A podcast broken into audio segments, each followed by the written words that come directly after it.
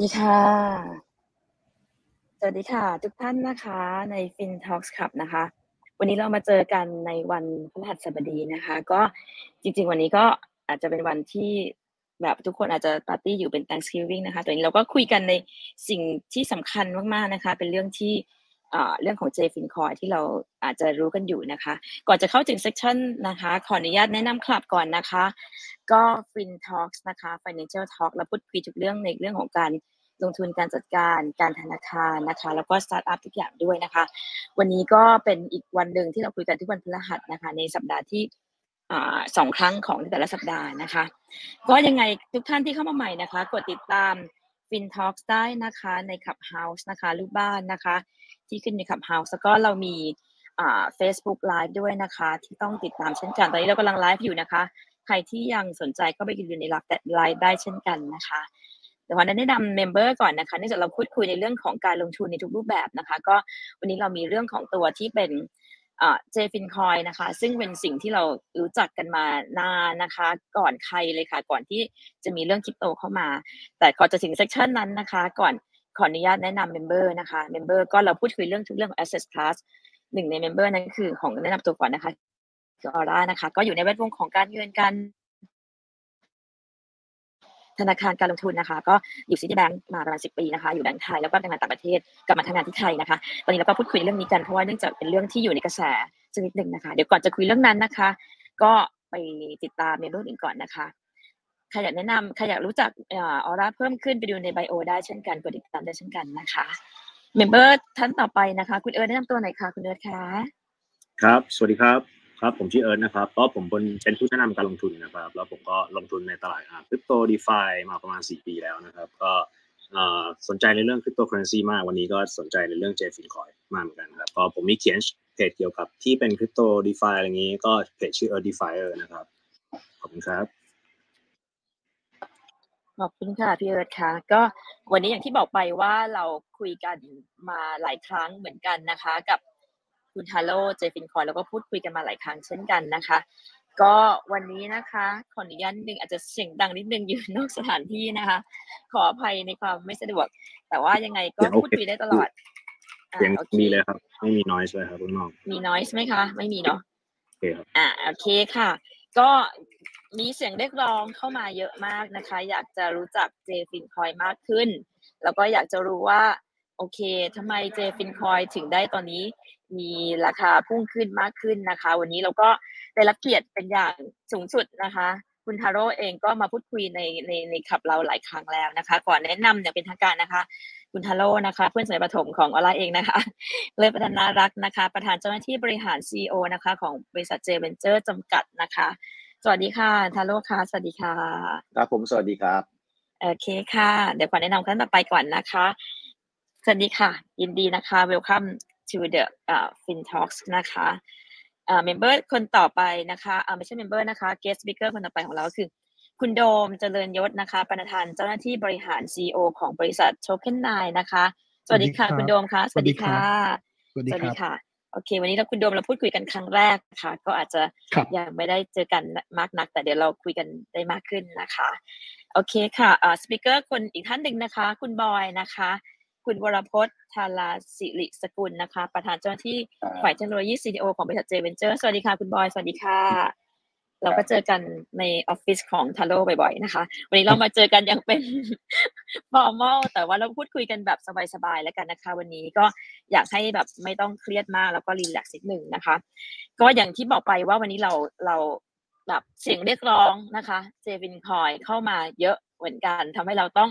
มาเจอกันในวันนี้ แล้วก็ทาโร่เองก็เราก็รับฟังพูดคุยกันมาตลอดตั้งแต่เริ่มต้นตั้งแต่สมัยแรกๆนะคะ สมัยปี สามสี่ปีแล้วนะทาโร่ที่เราคุยกันเรื่องนี้ แล้วก็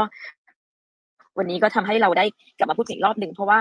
มันเป็นสิ่งที่เอ่อเราเชื่อว่าสิ่งที่ทาโร่ทำมาตลอดน่ะมันเป็นสิ่งที่ถูกต้องแล้วก็เป็นดิเรกชันที่ไปในเวที่ที่ที่มันควรจะเป็นนะคะ ยังไงก็ตามแต่ขออนุญาตให้ทาโร่แนะนำอัปเดตสิ่งที่ตัวเองทำก่อนว่าตอนนี้ทำอะไรบ้างแล้วมีอะไรอัปเดตบ้างอะค่ะโอเคค่ะเชิญค่ะโอเคเอ่อครับผมนี่ก็ขอบคุณขอบคุณนะครับ ขอบคุณทางฟินทอ k ด้วยนะครับ ที่เอ่อเอ่อ ให้โอกาสมาพูดในงานในเซสชันวันนี้นะครับเอ่อก่อนอื่นก็ก็ปกติก็ไม่ค่อยรับงานพูดดึกๆเท่าไหร่มันจะง่วงจะหลับซะก่อนนะตอนสามทุ่มนะครับเดี๋ยวผมจะอยู่กันไม่นานเท่าไหร่สัญญาว่าคงจะจะสักประมาณชั่วโมงหนึ่งเนอะสี่ทุ่มจะได้แยกย้ายกันไปนอนนะครับ ก็ก็ก็ทาโร่นะครับสำหรับคนที่ยังไม่ทราบนะครับทาโร่นะครับเอ่อธนวัฒน์เลิศวัฒนาลักษณ์ผู้บริหารอยู่ที่บริษัท J Ventures นะครับ ก็เป็นบริษัทลูกของบริษัท Jaymart นะครับแล้วก็เป็นผู้ที่ออกเหรียญ JFIN Coin นะครับณตอนกุมภาสองศูนย์แปดนะครับปีเอ่อสามปีที่แล้วสามปีกว่าที่แล้ว ก็เป็นเหรียญที่เอ่อเป็นเหรียญแรกๆนะครับของประเทศตอนที่ออก ICO ตอนนั้น ก็ยังงงว่ามันคืออะไร ตอนนั้น ICO ก็ยังเป็นของใหม่นะครับของใหม่ของประเทศไทยในตอนนั้นคริปโตเคอเรนซีนะสมัยนั้นเป็นของน่ากลัวสำหรับประเทศไทยนะครับ ตอนนั้น ก็ใหม่ด้วยแล้วก็น่ากลัวด้วย ใครไปแตะคริปโตนี่ไม่ค่อยมีใครอยากยุ่งด้วยนะครับ ในสมัยตอนนู้นนะครับตอนสามปีที่แล้วนะครับ แต่ก็เป็นอะไรที่คนก็อยากจะศึกษา ก็ผ่านร้อนผ่านหนาวไปเยอะนะครับ JFIN Coin นี่ก็ผ่านร้อนผ่านหนาวไปเยอะเอ่อเอ่อ intro นิดหนึ่งก็คือตั้งแต่สำหรับคนที่ไม่ทราบ ผมเชื่อว่าในนี้เข้ามาคงคงทราบเกือบหมดแล้วล่ะ คงอยากจะถามว่าราคาไปไหนมากกว่า แต่ว่าขออนุญาตย้อนหลังกลับไปนิดนึงนะครับว่าตอนออกมาเนี่ยเราตั้งราคาขายไว้ที่เอ่อ20 เซนต์เนอะในบอลเนี่ยตอนนั้นก็มาสักเอ่อ6.6บาทตอนนั้น มีคนถามเยอะทำไมเป็น6.6บาท ตอนนั้นมันเป็นเอ่อ1ดอลลาร์เท่ากับ33บสามบาท ซึ่งจริงๆวันนี้ก็33บสามบาทเหมือนกันนะนะครับแต่ช่วงระหว่างที่ผ่านมามัน drop ลงไป มันก็เลยกลายเป็น 6.6 บาทเนี่ยตอนแรกเราตั้งอยู่ที่ 20 เซนต์นะครับก็เลยตั้งเป็น 6.6 บาท แล้วก็ให้ discount สำหรับคนที่มาเอ่อลงชื่อไว้ก่อน แล้วก็ตอนขายตอน presale ประมาณ 10 กับ5%นะครับเพราะฉะนั้นคนส่วนใหญ่ majority ก็ได้ 10%ก็ราคาตั้งต้นสักประมาณ 6 บาท นะครับเจฟินนะครับในตอนนั้นก็ขายหมดนะครับ แล้วก็หลังพอเข้าตลาดไปก็ร่วงครับ เข้าไปราคามันก็ค่อย ๆ ลง เพราะว่าเราเป็นเหรียญณตอนนั้นเป็นเหรียญ utility เอ่อ token เอ่อไม่พร้อมใช้นะครับ ก็คือว่าเราเอาเงินมาก่อนแล้วเราค่อยไปสร้างระบบเพื่อให้อีกหน่อย พอระบบเสร็จแล้วให้คนเอาเหรียญมาใช้ มากกว่าที่เราเอาเงินเข้ามาแล้วเราให้เขาใช้ได้เลย เพราะฉะนั้นเองตอนที่เข้าตลาดไปราคามันก็ร่วงลงไปก่อน เพราะว่าระบบมันยังไม่พร้อม คนที่ได้เหรียญไปเนี่ยก็ยังไม่รู้เหรียญไปทำอะไร ผ่านไปสามปีนะครับผ่านไปสองปีสามปี ระบบค่อยๆพัฒนาพัฒนามาเรื่อยๆเหรียญค่อยๆ pick up มาเรื่อยๆผมว่าโชคดีที่ปี 2021 ปีนี้เนี่ยมันปีของคริปโตเคอเรนซีที่เหรียญทุกเหรียญมาหมดตั้งต้นจากพี่ใหญ่ของเราเลยก็คือตัวบิตคอยมาเอง พอตัวพี่ใหญ่มาเหรียญอื่นๆ ก็ได้รับอานิสงส์ตามมามานะครับเพราะฉะนั้นเองผมเอง JFIN ก็เป็นหนึ่งในเหรียญ ที่เป็นคริปโตเคอเรนซีที่อยู่มานานแล้วนะครับ ก็ได้อานิสงส์ของการที่เหรียญก็ลอยตัวขึ้นมาเช่นเดียวกัน ก็ลอยขึ้นมาเรื่อยๆนะครับ6บาทไปเรื่อยๆนะครับจนกระทั่งราคามันขึ้นมาจนวันนี้ผมเข้าใจชั่วโมงนี้น่าจะประมาณ58 บาทนะครับแตะสูงสุด60 บาทไปเมื่อคืนนี้นะครับ10 เท่า ก็คงเป็น story ที่เล่าให้ฟังว่าตั้งแต่ต้นมานะครับมีสตอรี่ของตัวเจฟินคอยนะครับผ่านมา 3 ปีผ่านร้อนผ่านหนาว ผ่านทั้งอารมณ์ขึ้นและอารมณ์ลงนะครับ แต่ว่าเดี๋ยววันนี้คงจะมาแชร์ให้ฟังว่า มันมันมีเรื่องราวมายังไงนะครับ แล้วจากถึงอดีตจนทั้งปัจจุบันมายังไง แล้วปัจจุบันจากวันนี้เดินจะเดินต่อไปยังไงนะครับ วันนี้มันจริงๆยังไม่ใช่วันที่มันเอ่อเป็นวันที่เราเอ่อถือว่าเราชนะแล้วยังไม่ใช่เราจะต้องมีหนทางในการเดินต่อไปอีกสักระยะหนึ่งนะครับ เพราะฉะนั้นเรื่องราวพวกนี้ก็คงมาแชร์กันนะครับ วันนี้ก็เอ่อเปิดตัวอยู่ประมาณเท่านี้ฮะได้ค่ะ โอเค ก็แนะนำคร่าวๆก่อนก่อนที่จะลงถึง detail นะคะว่า ว่าที่มาที่ไปแล้วก็สิ่งที่เรา topic ในหัวข้อว่าเจ็ดยุทธศาสตร์หลักนะคะ ที่ผลักดัน JFIN Coin พุ่งรับกระแสดิจิทัลนี่คืออะไรบ้างก็คงมีหลายๆหลายๆคนที่เฝ้ารอดูค่อนข้างเยอะนะคะ ก่อนจะไปถึงขั้นอื่นนะคะขออนุญาตไปที่พี่โดมนะคะ พี่โดมเราครับรู้จักกันครั้งแรกที่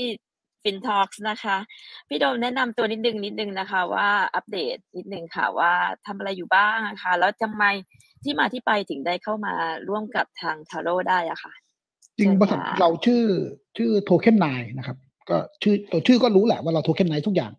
เท่าที่เราทำได้นะครับ เรา deploy DeFi ประเทศที่อยู่ประมาณเกินครึ่งนะครับโปรเจกต์หลัก ๆ ของประเทศที่เป็นโปรเจกต์ DeFi เราเป็นคนดูแลนะครับ แต่ว่าออกตัวได้บ้างไม่ได้บ้างนะครับ เราเริ่มข้องเกี่ยวกับทาง JFIN ตอนที่เราเข้าไปเสนอทำโปรเจกต์ JFIN ออก ICO แล้วนะครับ เราไปเสนอโมเดลในการทำ อ่อ wallet นะครับให้กับ JFIN โดยที่เสนอว่า JFIN ออก ICO บน Ethereum แต่อย่าใช้บน Ethereum เลยนะครับ ซึ่งตอนนั้นก็ convince กันอยู่พักใหญ่ๆว่า Ethereum มันช้าเกินกว่าจะมาทำ transaction payment ได้ แล้วก็เสนอให้มีการทำ Stellar Network ที่เป็น JFIN Network เองเลยนะครับ แล้วก็บริดเหรียญเข้ามานะครับ ก็ทำให้ JFIN สามารถเอาไปใช้จ่ายได้ บนเครื่อง POS ของ JMart ทั้งหลาย แล้วก็เร็วพอนะครับ ที่จะทำธุรกรรมทางการเงินชำระเงินได้นะครับ เราก็ทำ ไปเยอะเหมือนกันนะครับ แล้วก็หลังจากนั้นก็เริ่มทำโปรเจกต์พอดีไฟมาเราก็เริ่มบริดเจฟินไปที่ Binance Smart Chain นะครับ แล้วก็เริ่มทำตัวโปรเจกต์อีกหลายตัวทั้ง Swap แล้วก็ทั้งตัว JFIN JRepo แล้วก็จะมี JNFT แล้วก็จะมี J อื่น ๆ ที่เป็น DeFi เพียวๆออกมาอีกเยอะเลยนะครับ ตั้งแต่ Swap Farm เลนและ Synthetic นะครับเราทำครบแน่ ๆ บน JFIN ครับ ค่ะ โอเค ก็ก็ถือว่าวันนี้ก็ก็ถือว่าคุณโดมเข้ามาพูดคุยกับเราก็ ก็เป็นสิ่งที่หลายๆท่านอาจจะอาจจะอยากจะทราบเรื่องโทเคนไนด้วยนะคะ แต่ก่อนจะไปถึงตรงนั้นนะคะ ขออนุญาตแนะนำพี่บอยค่ะพี่บอยค่ะ เราเจอกันในห้องประชุมตลอดเวลาค่ะ ตอนอยู่ที่ตอนอยู่ออฟฟิศนะคะพี่บอยแนะนำนิดนึงว่าตอนนี้เราเข้ามาเป็น CTO แล้วก็มีส่วนผลักดันยังไงบ้างอะคะ catch up นิดนึงค่ะ ว่าทำอะไรอยู่บ้างค่ะ เชิญค่ะมา จอยทางเอ่อเจนเจอร์นะครับ ก็ตั้งแต่แรก ๆ ออก JFIN เหรียญ JFIN เลยนะครับ แล้วก็ความสนใจของผมก็คือในเรื่องของเทคโนโลยีบล็อกเชนนะครับ ที่เราเชื่อว่ามันจะเข้ามาเปลี่ยนแปลงอะไรหลาย ๆ อย่างในโลกนี้นะครับ แล้วผมว่าเวลาสามปีเนี่ยมันแสดงให้เห็น แล้วล่ะ มันมันพิสูจน์แล้วล่ะว่า เอ้ย มันเริ่มเริ่ม disrupt ในหลาย ๆ เรื่องไปนะครับ ไม่เริ่มตั้งแต่ตัวบิตคอยเองที่ที่มาแทนเป็นเงิน ของของโลกได้นะครับแล้วคนก็น่าเชื่อถือเชื่อถือมาเรื่อยๆ ตอนนี้เขาเป็น d e f i แล้วบล็อกเชนมาที่ d e f i และปัจจุบันไปถึง NFT ที่เริ่ม disrupt ตัวธุรกิจของงานศิลปะแล้วด้วยนะครับ เพราะฉะนั้นในแง่ของ j e r a n g e r ที่ทางเทคโนโลยีที่เราโฟกัสก็คือบล็อกเชนนี่เองนะครับ นั่นคือเหตุผลที่เราศึกษาแล้วก็ทำงานกับตัวเทคโนโลยีบล็อกเชนมาตลอด 3-4 ปีที่ผ่านมานะครับ แล้วเราเชื่อว่า ทคโนโลยีนี้แหละจะเป็นเทคโนโลยีพื้นฐานสำคัญนะครับ ที่เราจะเอ่อไปสู่โลกแห่งอนาคตนะครับ ผมว่า ผมว่าสิ่งที่ JFIN สร้างมาเนี่ยมันเหมือนเป็นเริ่มเป็น infrastructure แล้วก็เรากำลังมีแอปพลิเคชันหลากหลายตัวนะครับ ที่จะมาอยู่ในโลกใหม่ ที่กำลังจะเข้ามาเร็วๆนี้นะครับผมครัโอบเคค่ะ ขอบคุณค่ะค่ะเอิร์ธเชิญค่ะเอิร์ธจะมีอะรับ ก็น่าสนใจเลยครับ ในการที่มีโปรเจกต์อย่างเช่นเดบินคอยนะครับ แต่อย่างนี้ครับอ่าผมจะรบกวนพี่โดมหน่อยละกันครับพี่โดมครับพอดีผมติดตามพี่โดมอยู่บน Facebook เหมือนกันครับ แล้วก็ขอบคุณครับเห็นเลยว่าพี่โดมเคยโพสต์ว่าอ่าคือผมเคยฟังแบบเซสชันพี่โดมหลายๆรอบแล้ว แล้วก็เรื่องบล็อกเชนเนี่ยหนึ่งศูนย์หนึ่งเป็นอะไรที่เอ่อเพื่อคนเข้าใจแล้วแต่แต่ยังผมว่ายังไม่เข้าใจทีเดียวรบกวนพี่โดมอธิบายแบบง่ายๆสั้น ๆ ปูพื้นฐานก่อนก่อนที่จะไปเรื่องของเศรษฐศาสตร์ของโทเค็นต่างบล็อกเชนใช่ไหมครับๆ ใช่ครับบล็อกเชนว่ามันมีประโยชน์ยังไงครับทำไมทำไมเราต้องมาเชื่อใจในในบล็อกเชนด้วยอะไรเงี้ยครับแล้วว่าบล็อกเชนบล็อกเชนมันมันมีสองเรื่องนะครับเรื่องที่หนึ่งเป็น database ที่แก้ไขไม่ได้เลย หรือแก้ไขได้ยากมาก พอทฤษฎีมันบอกว่าแก้ไขไม่ได้เลยคนก็เลยเชื่อ แต่เรื่องนี้ไม่ใช่เรื่องใหญ่นะครับ เราทำ database หลายแบบได้อีกหลายแบบเลยที่จะไม่ให้มันแก้ไขได้ ความยิ่งใหญ่ของบล็อกเชนไม่ได้อยู่ตรง database ที่แก้ไขไม่ได้ ความยิ่งใหญ่มันอยู่ที่การเข้าถึงใช้ network ที่เรียกว่าการ authentication ประวัติศาสตร์ที่ผ่านมาเราจะเข้าใช้ database อะไรก็แล้วแต่ต้องเป็น user password นะครับ แต่ครั้งเนี้ยมันเอาฟังก์ชันเก่าๆในอดีตมาใช้ก็คือว่า คุณจะทำธุรกรรมบนบล็อกเชนได้นะครับ คุณก็ต้องสร้าง private key เสร็จแล้วก็เซ็นธุรกรรมทุกธุรกรรมด้วยลายเซ็นคุณ เมื่อเซ็นแล้วก็จะเชื่อถือนะครับ อันนี้สำคัญสุดเพราะว่าเชนไม่ได้รู้จักคุณ เชนเชื่อจากลายเซ็นที่คุณเซ็นเข้ามานะครับ ถ้าเรานึกไม่ออกให้นึกถึงตอนเปิดกระเป๋านะครับ ไม่ว่าจะเป็นเมตาแมสหรืออะไรก็แล้วแต่เนี่ยอพอเปิดกระเป๋าเสร็จนั่นคือการสร้าง private key ขึ้นมาชุดหนึ่ง สร้างเองไม่ต้องบอกใคร พอสร้าง private key เสร็จคุณจะได้ public key อันนั้นแหละบอกคนอื่นว่านี่คือกระเป๋าฉัน จากนี้ไปทำธุรกรรมกับเชนให้เซ็นด้วยลายเซ็น private key นั้นนะครับ พอเซ็นเสร็จแล้วยัดเข้าไปในเชนตามลายเซ็น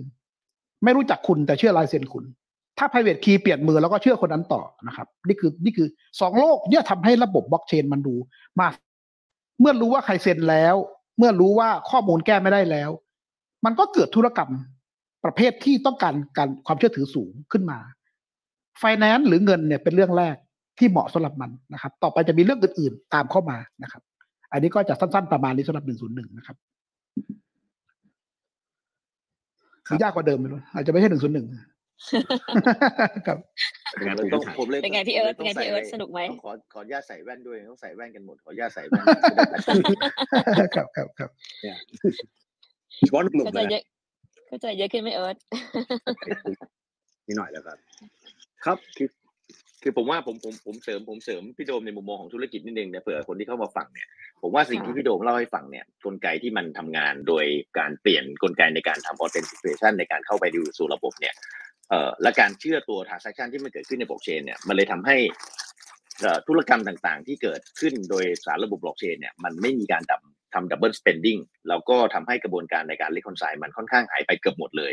นะครับไอ้ตรงนี้แหละครับที่ efficiency ที่ผมว่ามันเกิดขึ้นเยอะมากพอควร อะผมจะนั่นนะครับ มันรู้สึกรู้สึกเอ่อมันมันมันก็เลยทำให้เอ่อมีนวัตกรรมต่างๆ ในโลกของการเงินเกิดขึ้นมาอีกเต็มไปหมดเลยนะครับ อันนี้คือสิ่งที่น่ามหัศจรรย์ที่สำหรับผมเองกับโดมตอนคุยกันแรกๆเนี่ยเราจะตื่นเต้นมากว่าโอ้พอใช้บล็อกเชนมาเนี่ยกระบวนการต่างๆ มันหายไป กระบวนการในการตรวจสอบบางอย่างมันหายไป กระบวนการในการที่ทำเอ่อ reconciliation บางอย่างมันหายไป แล้วมันมันเอ่อมันทำให้ธุรกรรมมันเร็วขึ้นมากนะครับ กลไกพวกนี้เรามหัศจรรย์กันมาตลอดในช่วงเวลา2-3ปีที่ผ่านมา จนกระทั่งแม้ทุกวันนี้เนี่ยโปรดักต์ต่างๆ ที่เป็นโปรดักต์ทางด้านการเงิน เราก็ยัง amaze อยู่เรื่อยๆ ผมว่าผมคุยกับโดมมาเนี่ยเอ่อ initiation ในการทำโปรดักต์ต่างๆ เนี่ย ผมว่าผมว่าเราไม่น่าจะต่ำกว่า 30 30 40 อันแล้วมั้งโดม ผมว่าเยอะมากนะมันก็เลยรู้สึกว่า amaze ทุกวันนะครับ อันนี้คือความสนุกสนานที่เราทำกันในโลกของบล็อกเชนนะครับเดี๋ยวไงคงได้แชร์กันนะครับ แต่ว่าอันนี้คือเบื้องต้นจากบล็อกเชน101 ที่โดมเล่าให้ฟังเนี่ย ผมว่ามันเลยก่อเกิดนวัตกรรมทางด้านโปรดักต์ทางด้านการเงินอีกมากมายเต็มไปหมดเลยนะครับใช่ ครับค่ะโอเคครับอยากอยากให้ปูสั้นๆหน่อยครับว่าอ่าอย่างเช่นเจมาร์เนี่ยครับกับเจฟินครับเกี่ยวข้องอะไรกันบ้างครับ แบบหลักขององค์กรเป็นยังไงบ้างห่างกันยังไงครับทำไมถึงได้เกี่ยวข้องกันอะไรเงี้ยครับอันนี้ทาโร่ก็พูดหลายหลายหลายกลุ่มละเดี๋ยวอาจจะอันแคนี้ปรีแคปเดี๋ยวสั้นอันนี้เดี๋ยวมาเดี๋ยวเดี๋ยวมาเป็นตระกูลเจเลยตอนนี้อันนี้มาซีรีส์เป็นตระกูลเจเพียบเลยนะฮะคือโอเค ก็ตั้งต้นจากเจมานะครับเป็นบริษัทแม่นะครับเป็น listed company นะครับ Jaymart นะครับ Jaymart มีความตั้งใจที่จะทำในเรื่องของธุรกรรมที่เป็นฟินเทคอยากจะเป็นบริษัทที่ใช้เทคโนโลยีเข้ามาเปลี่ยนองค์กรนะครับที่เป็นในเรื่องของดิจิ t a ลทรานส์ฟอร์เมชันได้อย่างแข็งแกร่งนะครับ ตอนนั้นก็เลยมีบริษัทชื่อ J Ventures นะครับเป็นบริษัทลูกนะครับที่เน้นในเรื่องของการทำจริงๆเน้นในเรื่องการลงทุนก่อนนะครับ ตัวเราเองเกิดมาเป็น Venture Cap นะครับแต่ว่าเราก็ทำในเรื่องของเทคโนโลยีด้วย แล้วก็เลยเป็นที่มาที่ไปที่เราเชื่อบล็อกเชนแล้วเราก็ทำตัวบล็อกเชนนี้ขึ้นมา แล้วก็เลยออกตัว JFIN นนะครับ เพราะนั้นนี่คือเป็นตระกูล J มา J Venture แล้วก็ JFIN นนะครับ อันนี้คือ 3J ก่อนเพราะนั้น J มาเป็นบริษัทแม่อยู่ในตลาด J Venture เป็นบริษัทลูกของ J มานะครับ ส่วน JFIN เป็นชื่อเหรียญนะครับ ที่เราออกมาตอน ICO เมื่อสามปีที่แล้วนะครับ อันนี้คือความสัมพันธ์ง่าย ๆ ก่อนนะครับ แล้วเดี๋ยวจะออกลูกออกมา เดี๋ยววันนี้คงได้พูดอีกหลายเจนะครับแต่ก่อนจะไปหลายเจเนี่ยอยากจะให้ทาโร่แบบเราก็คุยกันมานานเนอะตั้งแต่สมัยสามสี่ปีที่แล้วเนอะ คืออยากจะอยากจะถามวัตถุประสงค์ตอนแรกของการที่เราเริ่มต้น ICO ของ JFIN นะคะ ตอนแรกทาโรวาง objective ไว้ว่ายังไงบ้างอะคะโอเค อันนี้อันนี้อันนี้ผมต้องผมต้องเล่านิดหนึ่งคนส่วนใหญ่ปกติจะคนส่วนใหญ่จะนึกว่าผมจริงๆเป็นเป็นผู้ให้กำเนิดเจฟินนะครับ จริง ๆ แล้วก็ในความเป็นจริงเหมือนผมอาจจะเป็นผู้ให้กำเนิดเจฟินหรอกนะครับเอ่อผมอาจจะเป็นแม่ก็ได้นะเป็นผู้ให้กำเนิดเจฟินแต่ว่าจริงๆรู้ไหมว่าใครเป็นพ่อเจฟินนะ ไม่ทราบค่ะบอยครับบอยบอยบอยวรพจน์อยู่ที่เป็นพ่อเจฟินพี่อ่าบอยเราเราไม่ได้คุยเป็นกันอะไรตกันลนะอดแต่เราเดี๋ยวเขาหาว่าเราเป็นรายการเราไม่ได้เป็นรายการว่าคือคือจะบอกว่าจะบอกว่าคือไม่ได้ไม่เคยไม่ค่อยเล่าให้ใครไปที่ไหน คือเรื่องราวในสมัยก่อนบล็อกเชนก็ไม่ค่อยรู้ว่าคืออะไร ICO เอาจริงตอนนั้นก็งงงงงูปลาปลาว่ามันคืออะไร แล้วก็ conversation เกิดจากวันที่ผมคุยกับบอย แล้วผมเข้าใจว่าบอยเนี่ยศึกษาตรงนี้มาก่อน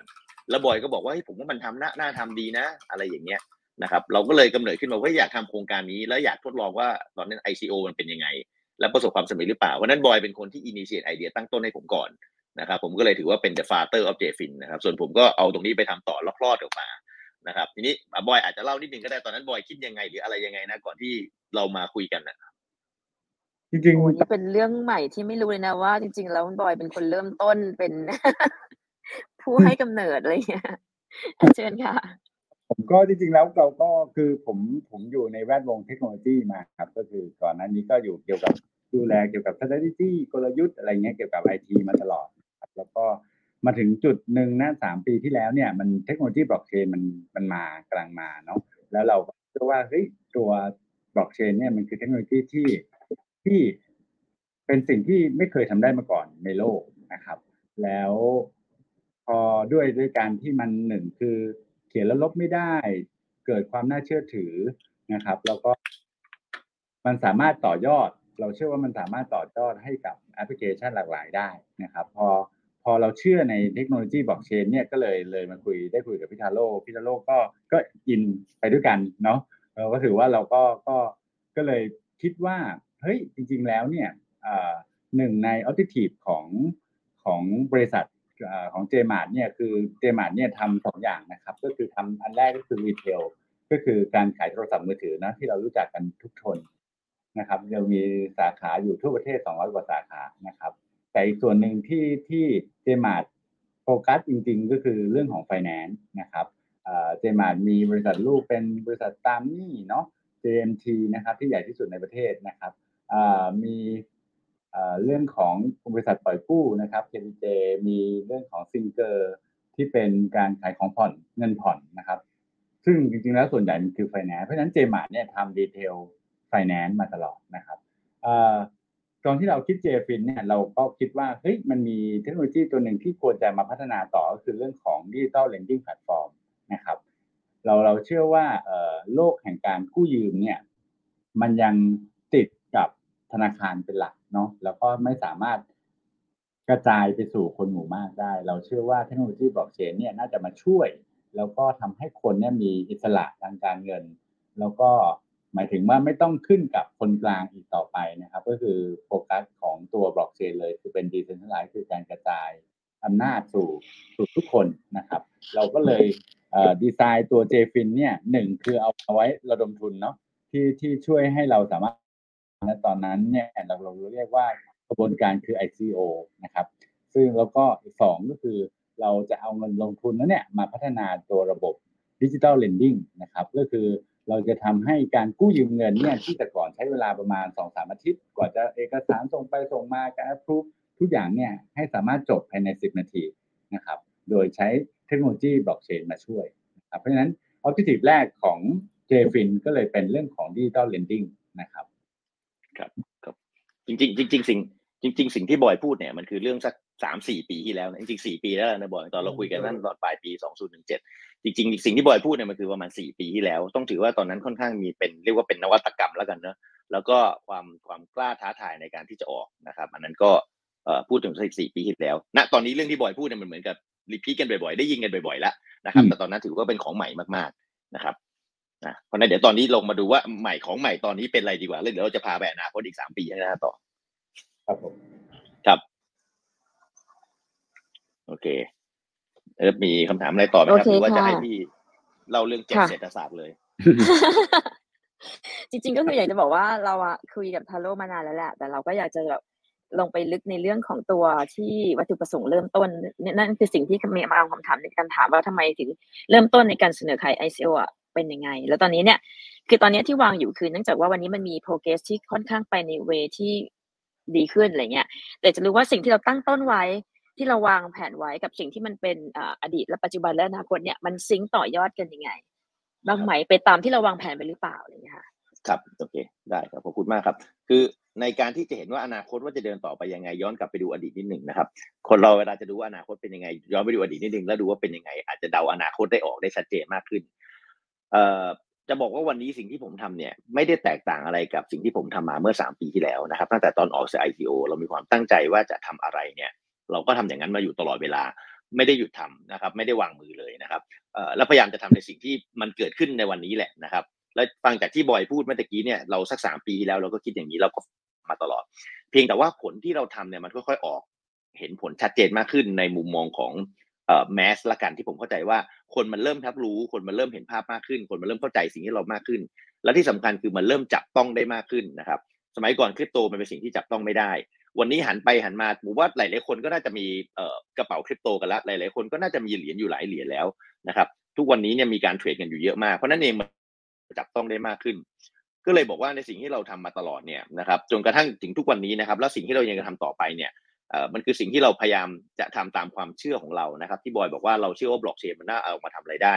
นะครับแรกๆผมคุยกับโดมเนี่ยแล้วก็เอาเทคโนโลยีบล็อกเชนมาใช้เนี่ยเราเอาเมสกันทุกวันเราตื่นเต้นว่าโหมันทำอย่างนั้นได้เฮ้ยมันทำอย่างนี้ได้เหรอมันทำอย่างนี้แล้วไม่ต้องเขียนระบบอย่างนี้ทั้งระบบเลยเหรอโอ้โหมันดีมากมันเยี่ยมมาก เราก็อเมสเราก็พัฒนาต่อไปเรื่อยๆ เพราะนั้นนี่คือสิ่งที่เราก็ยังทำต่ออยู่ แล้วก็เอ่อเดินทำต่อไปในเรื่องอีกสามปีข้างหน้านะครับ ถามว่าจริง ๆ แล้วผมคิดอะไรนะตอนนั้นรวมรวมถึงวันนี้ด้วย วันนั้นที่เราได้เงิน ICO มาผมเล่าอย่างนี้ คือทุกคนพยายามจะคิดว่า หรือคำถามหลักๆ ผมเชื่อว่าวันนี้ครึ่งห้องน่าจะถามว่าราคาวันนี้ไปแตะตรงนี้แล้วคิดว่าราคาจะไปไหนนะครับ เอ่อผมเลยอยากจะเน้นเรื่องเรื่องของฟันดัมเ n นทัลของการไปหาเรื่องของราคา โดยเอาเจฟินเป็นตัวอย่างละกันนะครับ เพราะว่าเจฟินเป็นเหรียญที่อยู่ในประเทศไทย และเป็นเหรียญตัวอย่างให้เราศึกษากันนะครับ ผมอยากเริ่มอย่างนี้ว่าเหรียญทั้งหมดเนี่ย มันมี เหรียญทุกเหรียญบนโลกนี้เนี่ยมันมีเศรษฐศาสตร์ของเหรียญมันทุกคนทุกตัวนะครับ ว่าจริง ๆ ให้ไปหาดีมาและสปายของเหรียญว่าเศรษฐศาสตร์ของเหรียญเนี่ยเป็นเป็นอย่างไรบ้าง แล้วไปหาให้เจอแล้วไปเข้าใจมันนะครับเจฟินเนี่ยมันก็มีเศรษฐศาสตร์ของมันนะครับเศรษฐศาสตร์ของเหรียญเจฟินเนี่ยผมผมเนมเอาไว้ทั้งหมดมันมีอยู่ทั้งหมด8เรื่องด้วยกันนะครับ ว่าทำอย่างไรที่ทำให้ราคาเหรียญมันถึงจะ ขึ้นหรือจะลงได้นะครับ ให้ไปดูเศรษฐศาสตร์นี่ต้องแก้ชื่อห้องแล้วครับเป็นแปดนะครับโอ้ไม่ไม่จริงไม่จริงจริงจริงคือเจ็ดจริงๆคือแปดแล้วครับแต่ผมจะบอกว่าไอ้ตัวที่แปดเนี่ยไอ้ตัวที่แปดมันคือการ speculate คือเหรียญทุกเหรียญมันมีการมันมีการเก็งกำไรทั้งสิ้นไอ้เบอร์แปดเนี่ยเกิดเหรียญมาวันแรกก็มีการ speculate แล้วเพราะนั้นไอ้เบอร์ speculate เนี่ยเหรียญทุกเหรียญมีหมดนะครับแต่ที่ผมมีไม่เหมือนชาวบ้านคือมันมีเจ็ดตัวก็เลยเรียกว่าเจ็ดไง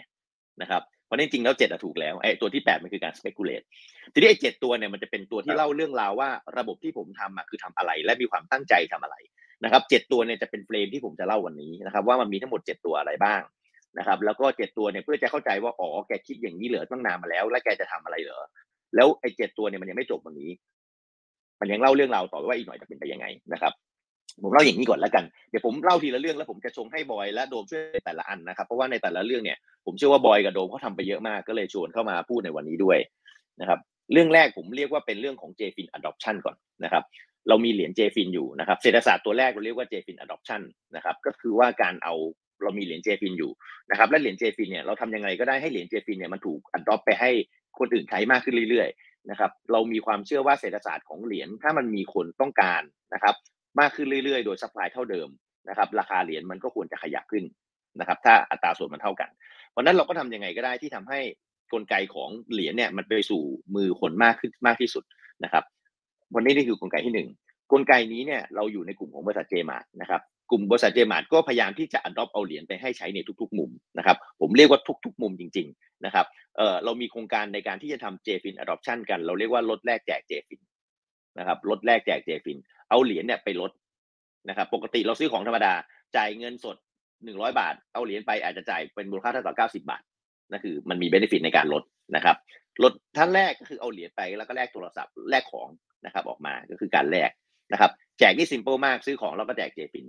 นะครับเพราะนั้นกลไกการลดแลกแจกเจฟินมันเป็นกลไกในการสร้าง adoption ให้คนเริ่มมีเหรียญมากขึ้นนะครับแกไม่เอาแกซื้อของฉันฉันก็แจกแกแล้วพอแกได้ปุ๊บสักพักแกอยากได้มากขึ้น แกก็เอาเหรียญมาแลก นะครับหรือเอาเหรียญมาลดราคาก็ได้ เพราะนั้นมันมีกลไกในการทำอยู่ ผมเล่าให้ฟังว่ากลไกตรง JFIN adoption เนี่ยจริงๆ แล้วกลุ่มบริษัทเจมาเนี่ยเราพยายามทำกันอยู่เยอะมากนะครับเราทำ JFIN adoption หนักมากในปี 2021 นะครับตั้งแต่ตอนช่วงประมาณสักเอ่อมีนาเมษาในช่วงต้นต้นปีนะครับเราทำกันหนักมากนะครับปัจจุบันเรามีเอ่อคนที่เอ่อถือกระเป๋าอยู่ที่เป็น JID นะครับแล้วก็ถือกระเป๋า JFIN อยู่นะครับเอ่อมีประมาณสัก 5 0 0 0 0 0 คนนะครับใน 5 0 0 0 0 0 คนมีประมาณสัก 1 0 0 0 0 0 คนที่ทำดิชิป นะครับกลไกของออมาตรฐาน EKYC ของเราแล้วนะครับแล้วเราก็มี circulation ฟินในกระบวนการนี้ออกไปสักประมาณ 3 ล้านกว่า JFIN สร้างยอดขายให้เจมาได้มัน 729 ล้านบาทนะครับตัวเลขทั้งหมดเนี่ยมันคือตัวเลขที่ทำให้มันมี circulation ถ้าคนที่เคยคนที่เคยไป Jaymart เนี่ยร้านอาหาร Jaymart ก็รับ Jfin นะฮะเดินไปร้านอาหาร Jaymart ก็รับ Jfin ได้มี JAD ก็รับได้นะครับทุกคนอยากจะรับเพราะทุกคนรู้สึกว่ามันเป็นสินทรัพย์แห่งการลงทุน เราเฝ้าทำตรงนี้มานานนะครับแล้วก็ทำอยู่ในกลุ่ม Jaymart กลไกนี้เราทำอยู่สักพักนะครับ แล้วถามว่าคนซื้อเนี่ยชอบเพราะว่าคนซื้อได้ benefit บริษัทที่รับไปก็ชอบเพราะว่ามันเป็นสินทรัพย์แห่งการลงทุนนะครับทุกวันนี้ราคาเหรียญขึ้นเนี่ยทุกคนมีแต่คนถามว่าเรารับเจฟินไหมดีกว่ารับวันนี้พนักงานผมเริ่มถามว่าเริ่มจ่ายเงินเดือนเป็นเจฟินดีกว่าไหมเริ่มมาแล้วนะฮะตอนนี้เริ่มไม่อยากรับเงินบาทแล้วเริ่มอยากรับเป็นเจฟิน เพราะนั้นกลไกนี้เราได้ทำมาตั้งนานแล้วนะครับ แล้วกลไกนี้ความสนุกสนานของมันคือเรากำลังจะขยับจากการทำเจฟิน adoption ออกไปเป็น JFIN Mass Adoption น นะครับออกไปเป็น Mass Adoption เดี๋ยวก็จริง ๆ แล้วผลพวงของราคาที่ขึ้นมามันก็เกิดจากการ adoption แหละครับ มันมีข่าวว่าเอาจะไปใช้ที่นั่นบ้างที่นี่บ้างเอ่อวันนี้ก็ได้จะได้ยินข่าวแพมๆบอกมาว่า 30 พฤศจิกาก็จะมีการใช้อีกที่หนึ่งนะครับ15ธันวาผมจะมีการใช้ที่หนึ่งนะครับ15มกราผมก็จะมีการใช้อีกที่หนึ่งนะครับเพราะในเวลาข่าวมันออกมาเรื่อยๆเนี่ยเข้าใจว่ากลไก adoption มันเกิดขึ้นบ่อยๆ มันก็จะทำให้หนึ่งอันเนี้ยเป็นกลไกในการสร้าง demand เกิดมากขึ้นในเรื่องของตัว Jfin นะครับ อันนี้คือเรื่องที่หนึ่งนะครับ เดี๋ยวก่อนเอิร์ธมีคำถามไหมฮะค่ะก่อนผมจะพาไปสองสามสี่ต่อ น่าสนใจมาก เพราะว่าจริงๆแล้วเรากำลังจะถามประโยคเดียวกันเหมือนกันว่าตอนนี้ Jfin เข้าสู่ mass adoption หรือยังนะคะ แล้วอะไรเป็นจุดให้ไปต่อ ก็เหมือนกับทาโร่ตอบไปบ้างแล้ว ยังยังยังไม่ mass อ๋อแล้วมีเจฟินมี JAD ยังเอิร์ธมียัง JAD แหมเราก็เขายังไม่มีแสดงว่ายังไม่ mass ไง เดี๋ยวจะไม่มีให้ดูก่อนแสนแล้วครับใช่ไหมครับพี่โดมครับ รับท็อปเท่าไหร่สองแสนใช่ไหมอะไรนะครับ แล็ปท็อปพี่สองแสนบาทเลยใช่อ๋คอรับรีบตามซื้อไปเสียดายไหมนะนี่ยังไม่รวมยังไม่รวมไอโฟนเวอร์ชันแรกที่ซื้อจากกันนนะครับ ที่มีคนไปซื้อที่ที่พารากอน สมัยนั้นมันหนึ่งจุดแปดบาท โอ้ยอันนั้นปีสองศูนย์หนึ่งแปดมั้งใช่ไหมครับ ซื้อไปเก้าพันเจฟิน โอ้โอ้โหวันนี้เท่าไหร่แล้วคะเกือบสามแสนแล้วไอโฟนตัวเดียว โอ้โห ถ้ารู้ถ้ารู้ตอนนั้นนี่ไม่ใช่ไม่ใช่แล้ว ใช่ครับ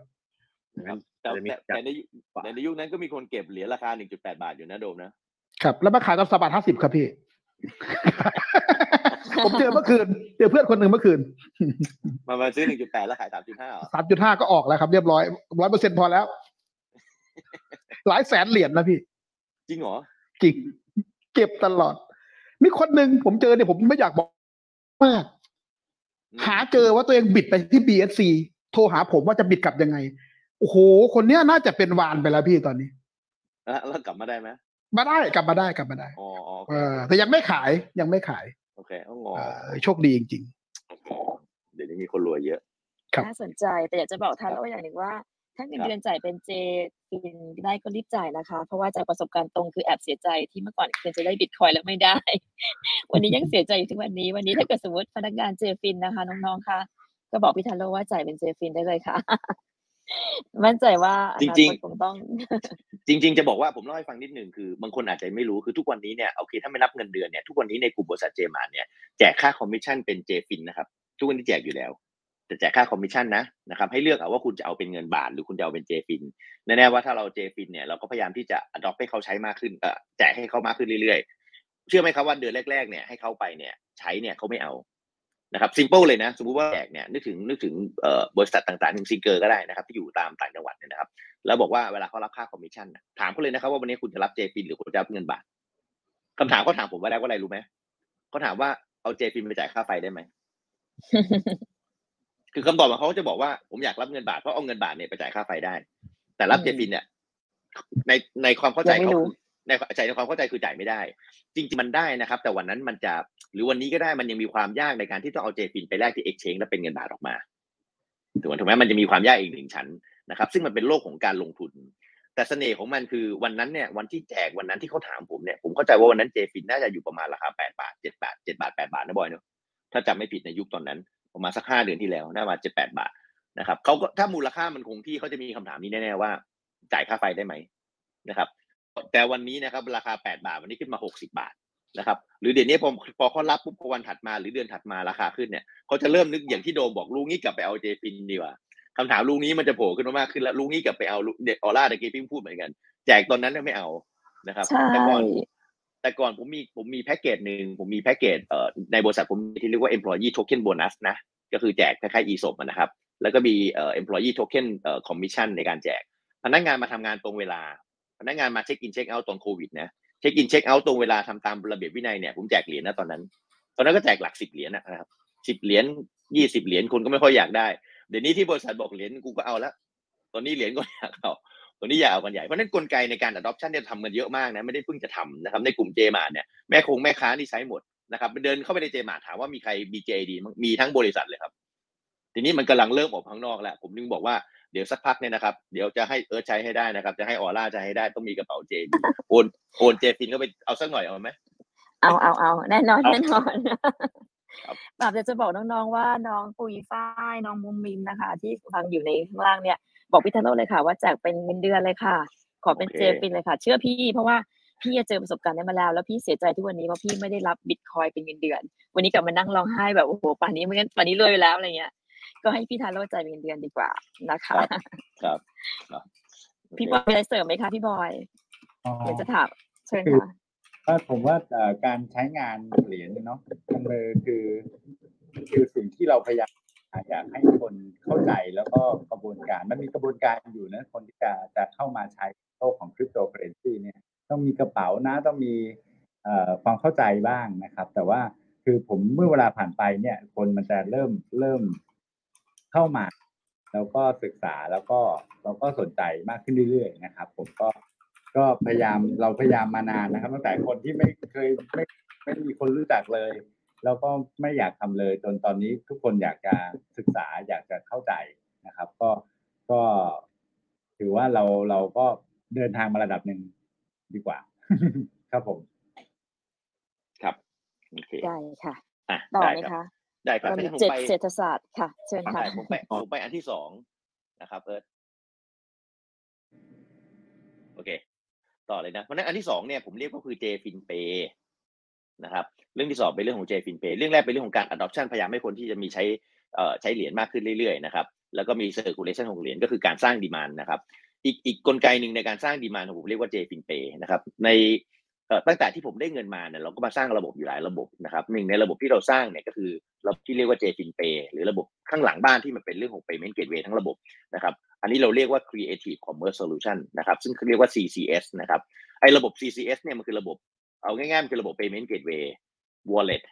นะครับเอ่อ digital asset ที่อยู่ในนั้นนะครับเอ่อ point system นะครับระบบ credit scoring ต่างๆ ที่มันอยู่ข้างในนั้นไอ้ระบบพวกนี้เป็นระบบที่อีกหน่อยเนี่ยรายการทำธุรกรรมในฝั่งของ commerce เนี่ยนะครับมันใช้ระบบพวกนี้หมดเลยนะครับมันต้องมี wallet ซึ่งต้องมีทั้ง e wallet นะครับมีทั้ง crypto wallet นะครับวันนี้ก็จะมีคนเริ่มพูดเรื่อง crypto commerce มากขึ้นนะครับเอาเอา crypto มาใช้ในฝั่งของ commerce นะครับปกติ crypto เนี่ย crypto currency เนี่ยที่พวกเรารู้จักกันเนี่ยที่อยู่ในกระดานเทรดเนี่ยมันเป็นสินทรัพย์แห่งการลงทุน มันเป็นสินทรัพย์ที่คุณเอามาแล้วคุณก็เอามาเทรดกันเอ่อไม่ค่อยมีใครเอามาใช้ นะครับหรือถ้าจะมุมเอามาใช้ทุกวันนี้มันเป็นมุมที่เอา exchange ไปขวาง แล้วคุณสามารถแลกเหรียญอะไรก็ได้ แต่คุณก็ยังรับเป็นเงินบาทอยู่ดีนะครับถ้า JFinPay กับถ้า CCS ที่เราเอามาใช้เนี่ยมันเป็นท่าของการ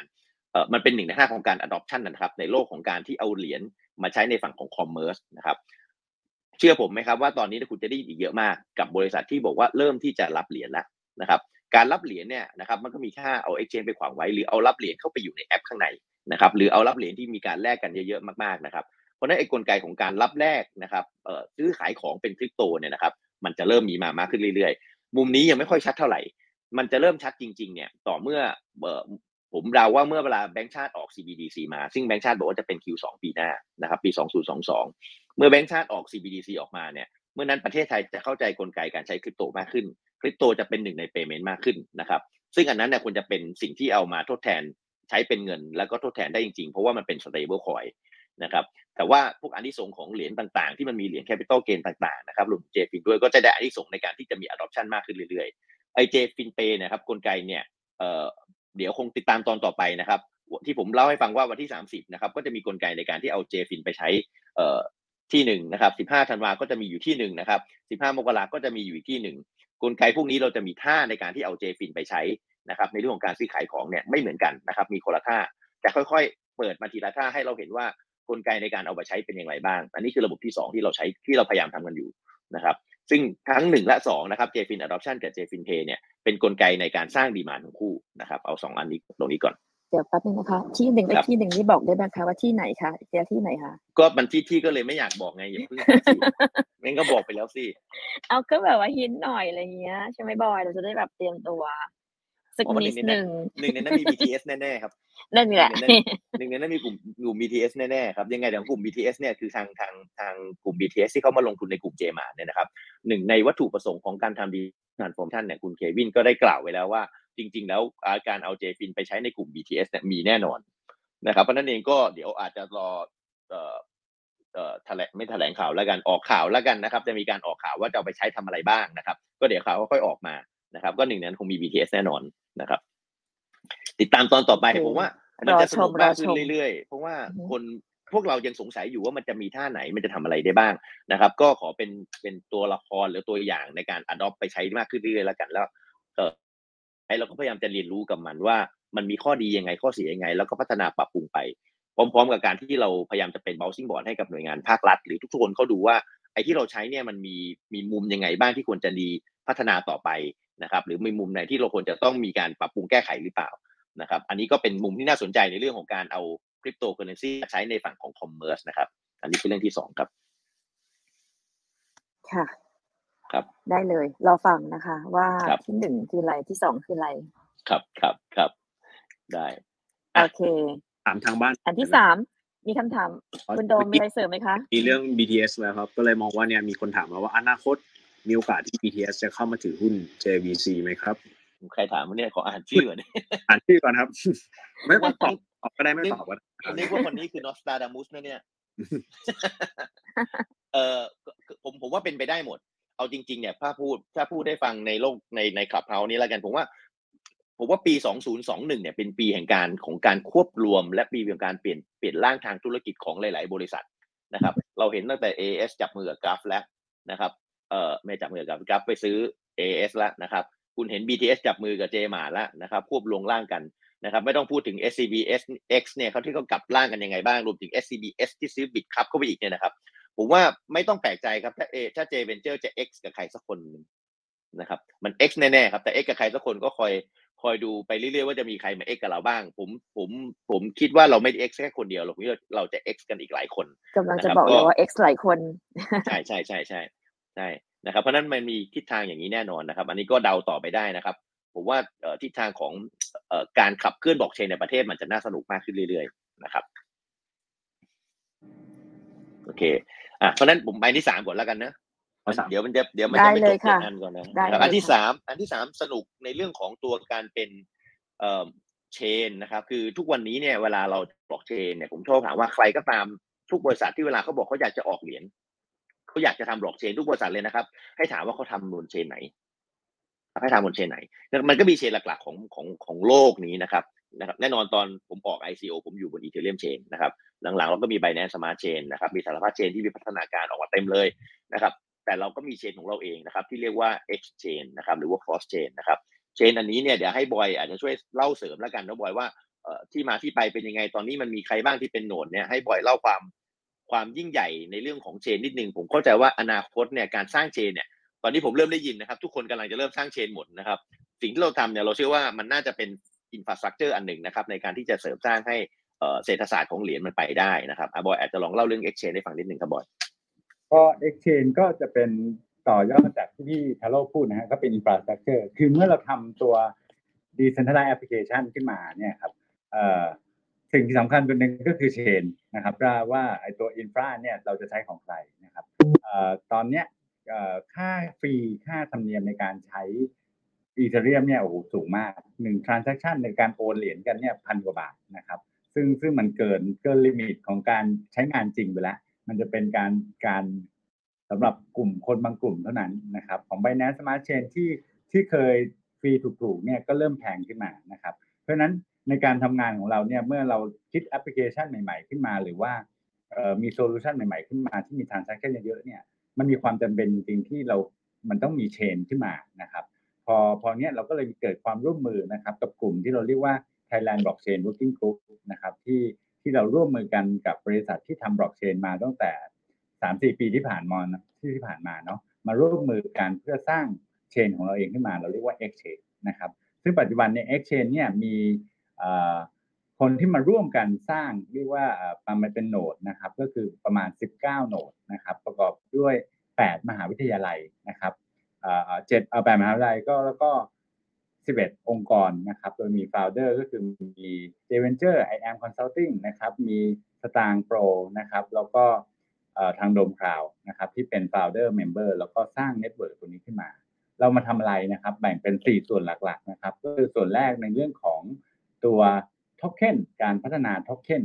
การสร้างโทเค็นใหม่ๆ ขึ้นมานะครับ เราเรามีอินฟราสตรักเจอร์ที่พร้อมสำหรับการสร้างโทเค็นให้กับองค์กรหรือ บริษัทหรือใครที่สนใจจะสร้างโทเค็นขึ้นมานะครับ เรามีส่วนของ education นะครับ ที่เรามีมหาลัย 8 มหาวิทยาลัย จริงๆ ก็ทั่วประเทศนะครับที่ที่เริ่มมาจับมือกัน เราอยากจะสร้าง ecosystem ให้กับนักศึกษานะครับที่สามารถใช้ตัว XCHAIN เนี่ยเพื่อเป็น playground นะครับ playground ในการใช้แอปพลิเคชัน ของของของตัวบล็อกเชนนะครับ ไม่ว่าจะเป็นเรื่องของ Digital ID University ID ดิจิ t a ลพอยต์นะครับ หรือว่าตัวดิจิ t a ลเซอร์ติฟิเคตออนบล็อกเชนนะครับ ซึ่งมหาลัยเนี่ยเริ่มเข้ามาใช้แอปพลิเคชันส่วนนี้ที่เราสร้างขึ้นมาแล้วนะครับ รวมถึงนะครับก็คือเป็น playground ให้กับนักศึกษามหาวิทยาลัยที่จะสร้างแอปพลิเคชันนะครับที่สามารถมีที่ที่ให้เขามาศึกษาเพิ่มเติมแล้วก็พัฒนาตัวเองแล้วเราอยากจะมี blockchain developer ขึ้นมากขึ้นเยอะๆนะในเมืองไทยนะครับ เพราะเราเชื่อว่าอนาคตเนี่ย blockchain developer เนี่ยไม่ต้องอนาคตปัจจุบันเนี่ยหายากมาก แล้วก็ค่าตัวสูงมากด้วยนะครับ เพราะฉะนั้นเราจะเป็น infra สำคัญที่อยากจะพัฒนาตรงส่วนนี้ education ของเมืองไทยด้วยนะครับส่วนต่อไปก็จะเป็นเรื่องของ d e f i แล้วก็เรื่องของตัวตัวตัวเรียกว่า Metaverse ละกันนะครับ Metaverse ยังไม่อยากเดี๋ยวเราจะไปแต่ตอนหลังเนาะก็คือเป็นเรื่องของแอปพลิเคชันที่มา run บนบล็อกเชนนะครับตอนนี้แอปพลิเคชันที่มา run บล็อกเชนเนี่ยมีหลากหลายนะครับที่สามารถพัฒนาขึ้นมา ซึ่งเราก็หวังเป็นอย่างยิ่งว่า Exchange เนี่ยจะเป็นบล็อกเชนของประเทศนะครับที่ที่ทางองค์กรธุรกิจเนี่ยสามารถมา utilize มันนะครับ แล้วก็ นักศึกษามาอยู่ที่นั่นมาและคนทั่วไปเนี่ยก็เริ่มมาใช้งานมันได้นะครับ เราอยากจะเป็นอินฟราสตรักเจอร์ของประเทศไทยจริง ๆ ที่ที่ร่วมการพัฒนาบล็อกเชนของประเทศไทยไปสู่ตลาดโลกนะครับ ก็อันนี้เป็นสั้นๆของบล็อกเชนเนาะที่ที่จริงๆแล้วเราเพิ่งมีการเปิดตัวไปเมื่อเดือนตุลาคมที่ผ่านมานะครับ ตอนนี้ก็จะมีเหรียญจากองค์กรหลาย ๆ องค์กรเริ่มมาพัฒนาอยู่บน XCHAIN แล้วนะครับ ก็ติดตามชมอันนี้เป็นอีกหนึ่งเรื่องที่ ถือว่าเป็น infrastructure นะครับ หรือว่าเป็นพื้นฐานสำคัญที่จะพัฒนาแอปพลิเคชันต่างๆ มากมายอยู่บนนี้นะครับ และที่สำคัญก็คือ JFIN จะเป็น part หนึ่งของของ Exchange ตัวนี้นะครับ โดยค่าฟรีหรือค่าแก๊สฟรีที่ใช้ในบน Exchange เนี่ยจะเราจะเรียกว่า XTH นะครับ ซึ่งการจะได้ XTH มาเนี่ยต้องเอา JFIN ไปแลกมานะครับ เพราะฉะนั้นก็เป็นอีโคซิสเต็มอีกส่วนหนึ่งที่พัฒนาร่วมกันขึ้นมานะครับ ผมโอเคนะครับ ก็อย่างที่บอยเสริม อย่างที่บอยพูดอธิบายไปนะครับ ในเรื่องของ exchange ความสนุกอีกหน่อยมีเชนขึ้นมาเต็มแน่นอนนะครับ เราจะรู้จักบล็อกเชนหน้าใหม่ขึ้นมาเต็มเลย แต่วันนี้เราได้สร้างบล็อกเชนที่มาก่อนแล้วนะครับ แล้วก็มีค่าแก๊สนะครับ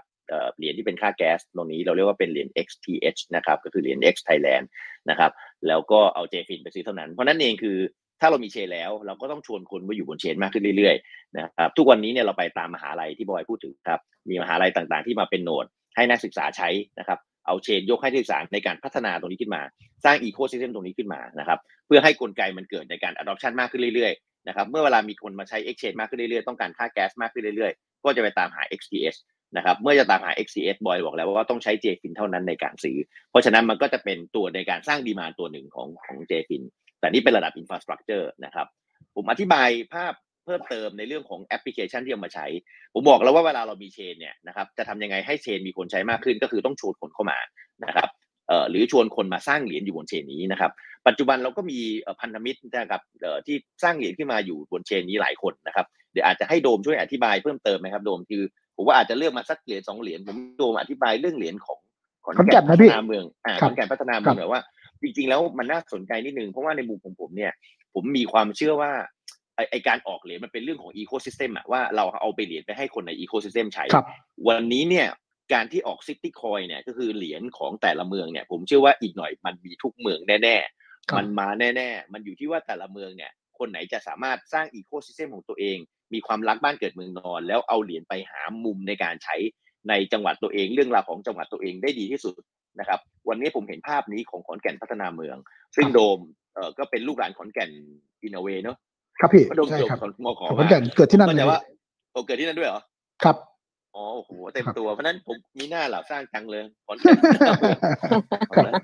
เอาไว้เดี๋ยวคนเกิดที่ไหนเดี๋ยวกูไปสร้างครับกูด้วยเพราะนั้นผมว่าโดมโดมทำเรื่องนี้ได้ดีมากนะครับ แล้วผมเห็นมันเป็นโมเดลที่ผมคิดว่าทุก ๆ เมืองควรจะต้องเลียนแบบ นะครับโดยการ adopt เอาบล็อกเชนไปใช้ที่ขอนแก่นบางทีฟังแล้วงงเนอะไม่เกี่ยวกับธุรกิจเอาบล็อกเชนไปใช้เนี่ยไปสร้างเอ่อขอนแก่นพัฒนาเมืองเนี่ยสร้างบล็อกเอ่อสร้างเหรียญเนี่ยอยู่บน exchange เนี่ยไปใช้ได้อย่างไรบ้างครับให้โดมเล่าที่มาที่ไปได้ครับพี่ในในโลกที่เรารู้จักบล็อกเชนผ่านเมืองเนี่ย มันมีอยู่สามสี่เมือง ประเทศได้ก็ได้อย่างเช่นเอลซาวาดอร์ไอเนี้ยซื้อซื้อซื้อบิตคอยน์ง่ายสุดเลยซื้อบิตคอยน์นะครับแล้วใช้บิตคอยน์ใช้บิตคอยน์เพื่อใช้ในธุรกรรม เมืองที่สองน่าจะเป็นผมเข้าใจว่าแคลิฟอร์เนีย รับชำระค่าบริการของเทศบาล โดยใช้คริปโตเคอเรนซีเมืองที่สามน่าจะเป็นไมอามี่ที่ระดมทุน ระดมทุนออกเหรียญระดมทุน แล้วเอาทุนไปพัฒนาแล้วกลับมาซื้อเหรียญคืนนะครับ อันนี้กระจอกมากไม่ใช่ขอนแก่นนะครับ เป็นเยาวชนเลยก็ได้อ๋อครับขอนแก่นเนี่ย ออกเหรียญชื่อเคโกเป็นก o ว e r n น n โทเค็นนะครับ ก็คือว่า KGO บนบนบนบน exchange เหรียญเนี่ยจะให้คนขอนแก่นถือ ใครที่ทำกิจกรรมกับขอนแก่นจะได้ถือเหรียญนี้เป็นก o ว e r n น n โทเค็นนะครับ ไม่มีราคา offer โดยการแจก ใครมารำงานบวงสรวงงานไหมแสนคนเนี่ยแจกแจกแน่นอนนะครับ แจกเคโกให้ไปถือไว้ก่อนพอแจกเสร็จแล้วเนี่ย เขาไปรวมร้านค้ามาหนึ่งร้อยร้านค้า เพื่อร่วมกันรับเคโกเป็นพวก discount ซื้อกาแฟซื้อก๋วยเตี๋ยวรวม discount อันนี้ธรรมดามากใครๆก็ทำเป็นนะครับพอถึงจังหวะหนึ่งในเดือนในเดือนในต้น เขาจะเอาเคโกไป synthetic stable coin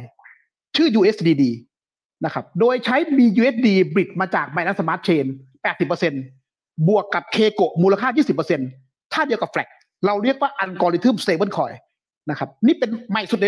ในเมืองที่พูดมาสามเมืองเป็นเยาวชนเลย พอได้ stable coin เสร็จ มันจะเป็นสกุลเงินที่อิงดอลลาร์แล้วใช้จ่ายในขอนแก่น โดยไม่ผิดกฎหมาย เพราะมันไม่แตะกับเงินบาท นะครับ อันนี้อันนี้คือสิ่งที่ขอนแก่นทำในในเดือนถัดไป ตอนนี้เริ่มเริ่ม distribute distribute ตัวเคโกออกไปให้มากที่สุด มันคือ governance โทเค็นนะครับ เหรียญเนี้ยเอามาโหวตได้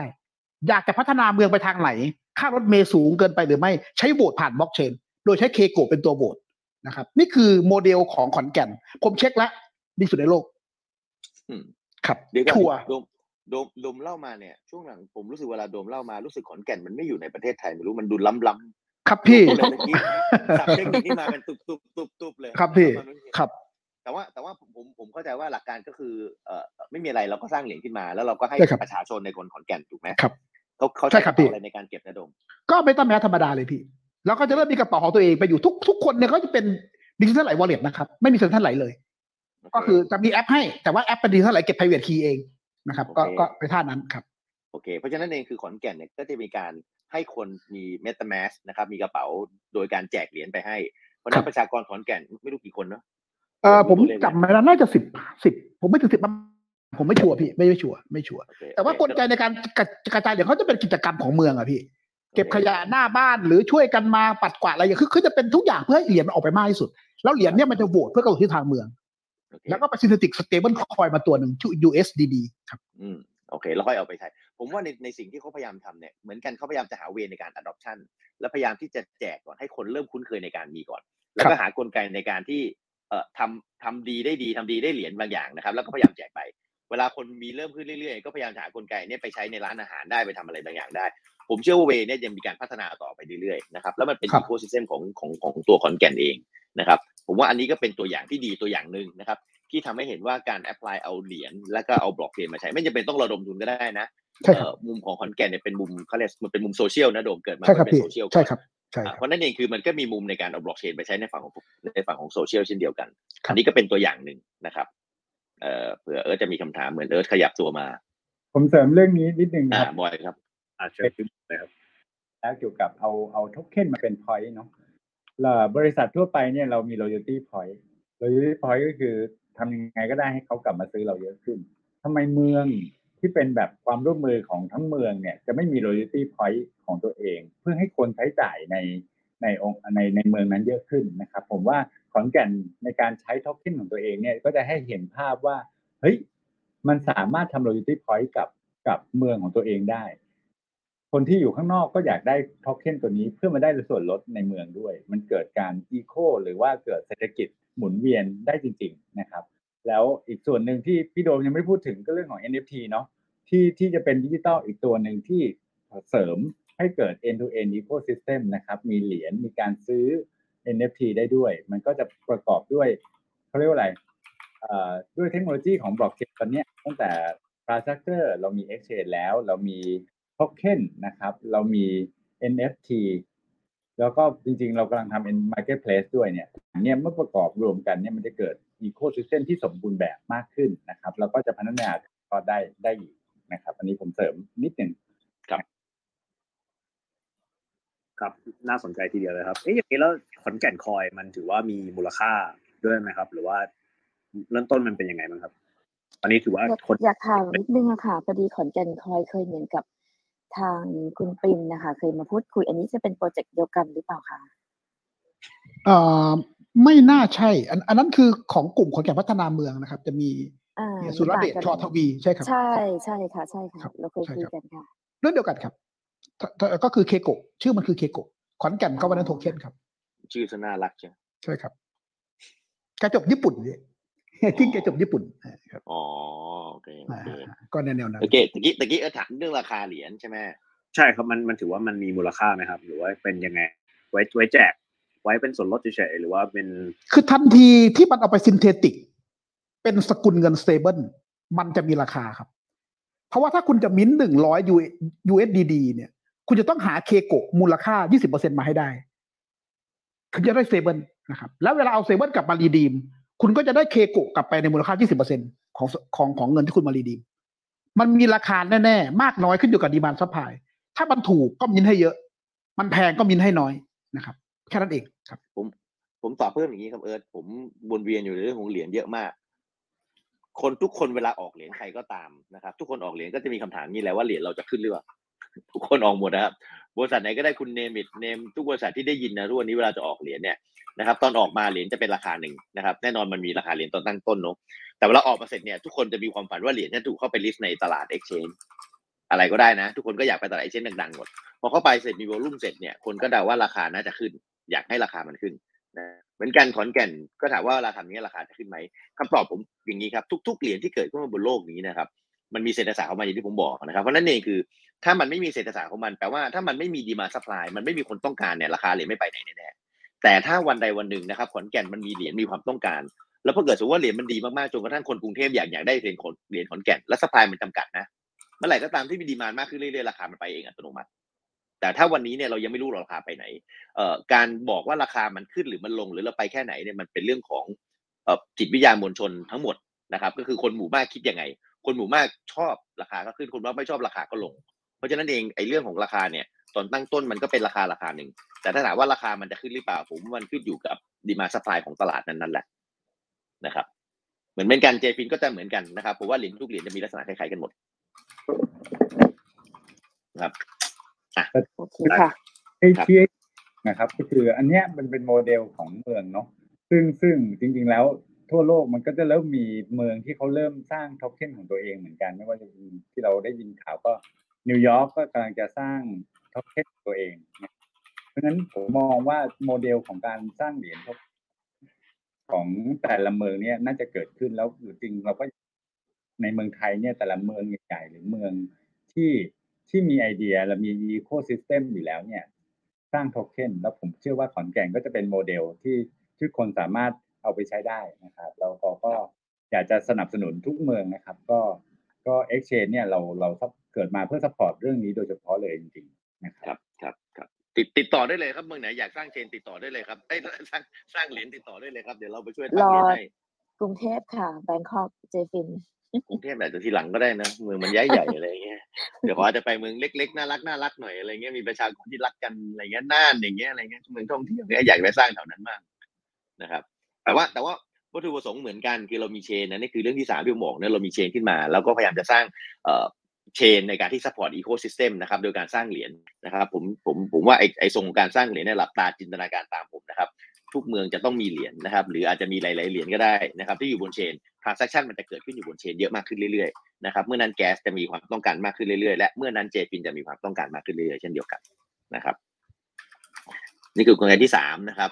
ผมได้เลยครับขออนุญาตข้ามไปกลไกที่สี่นะครับ จริง ๆ แล้วสี่ห้าหกผมอยากจะพูดรวม ๆ กัน นะครับผมสรุปไว้หนึ่งกลไกที่หนึ่งสองเป็นกลไกในการสร้าง demand นะครับกลไกที่สามเป็นกลไกในการสร้างการ support ตัว ecosystem นะครับสี่ห้าหกเนี่ยเป็นกลไกในการลด supply นะครับทำยังไงก็ได้ให้ supply ในตลาดมันลดลงนะครับ เพราะฉะนั้นสี่เนี่ยเราเรียกว่ากลไกของการทำ stake reward นะครับ อันนี้มันเผอิญมันอยู่ใน white paper ที่เราบอกไว้ว่าเราเอาเงินจาก white paper เอ่อตอนเราลงทุนใน ICO มา เราไปสร้างระบบที่เรียกว่าป๋านะครับหรือระบบที่เรียกว่า digital lending platform น นะครับระบบนี้เนี่ยตอนตั้งต้นนะครับ เราก็บอกเห็นใน white paper บอกว่าค่า fee ที่คนเข้ามาทำธุรกรรมในระบบป๋านะครับ เราจะเอาค่า fee เนี่ยแบ่งออกมาเป็น 70กับ30 70 เอาเข้าบริษัท J Venture ผู้พัฒนาอีก 30 แบ่งให้กับคนที่เอาเหรียญมา stake นะครับอันนี้เราก็เลยเรียกกลไกนี้ว่า stake reward นะครับเราก็ทำกับแอปพลิเคชันบางตัวที่เราได้ออกไปในตระกูลของ Digital Lending นะครับแต่ว่าตัว Stake Reward จะเป็นสิ่งที่เราจะทำต่อไปเรื่อยๆ อาจจะเอาระบบอื่นนะครับที่มีค่า fee ต่างๆนะครับไอ้สี่ห้าที่ผมพูดเนี่ยรวมมีค่า fee ทั้งหมดได้ มาขนาดสร้างกลไกในการแจก reward มากขึ้นสำหรับคนที่เอาเหรียญมา stake มาวางไว้ เพราะฉะนั้นเองอันนี้คือกลไกในการลด supply นะครับอันนี้คือเบอร์สี่นะครับส่วนเบอร์ห้าและเบอร์หกทำนองเดียวกันนะครับเพียงแต่ว่าแยกออกมันเป็นละ solution นะครับเบอร์ห้ามันคือการทำ solution ที่เรียกว่าเป็น enterprise blockchain นะครับเบอร์หกเป็นตระกูลที่เรียกว่าเราเรียกเราเรียกว่า DeFi นะครับผมให้พูดทีละอันละกัน เอาเบอร์ห้า enterprise blockchain ก่อนละกัน อาจจะให้บอยช่วยเสริมนิดนึง เพราะว่า enterprise blockchain ที่เราทำมันคือตัว JID เนาะ ATM นะครับตัว voting ต่างๆนะครับบอยอาจจะพูดตระกูลนี้นิดนึงว่าเราทำแอปอะไรไปบ้างคร่าวๆนะครับเราเคยปล่อยของอะไรไปบ้างโอเค ก็ตัวแรก JAD นะครับ จริงๆแล้ว JAD มันคือแอปพลิเคชันหลักที่เราใช้ในระบบการปล่อยกู้นะก็คือถ้าเราจะปล่อยกู้เนี่ยฟีเจอร์แรกและสิ่งสำคัญที่สุดก็คือการพิสูจน์และยืนยันตัวตนนะ การพิสูจน์และยืนยันตัวตนเนี่ยในประเทศไทยเนี่ยเราต้องมีการผ่านตามกฎหมายมีกฎหมายออกมาเนาะถ้าเราจะสามารถทำพิสูจน์และยืนยันตัวตนแบบออนไลน์ได้ครับ ต้องต้องต้องมีสิ่งที่เรียกว่า IAL 2.3 AL นะครับเอ่อมันเป็นศัพท์เทคนิคนิดนึงแต่หลักการง่ายๆคือการพิสูจน์ยังไงก็ได้ ให้รู้ว่าคนที่อยู่บนออนไลน์เนี่ยเป็นตัวตนจริง ๆนะครับ ซึ่งเราได้พัฒนาตัวแอปพลิเคชันที่เรียกว่า JID ขึ้นมา ซึ่งเรา เป็น part หนึ่งของ NDID นะครับ National Identity นะครับเราเป็น non bank IDP เจ้าแรกที่มีการยืนพิสูจน์และยืนยันตัวตนแบบถูกกฎหมายนะครับตามกฎหมายตามมาตรฐานของเ e ด a ในเมืองไทยนะครับ แล้วก็เราพัฒนาระบบนี้ขึ้นมาเรียบร้อยแล้วนะครับแล้วก็เริ่มเก็บข้อมูลของของผู้ที่เข้ามาใช้ในระบบของเรานะครับ เพราะฉะนั้นเรามีระบบพิสูจน์ตัวตน และยืนยันตัวตนที่แบบออนไลน์ที่ถูกต้อง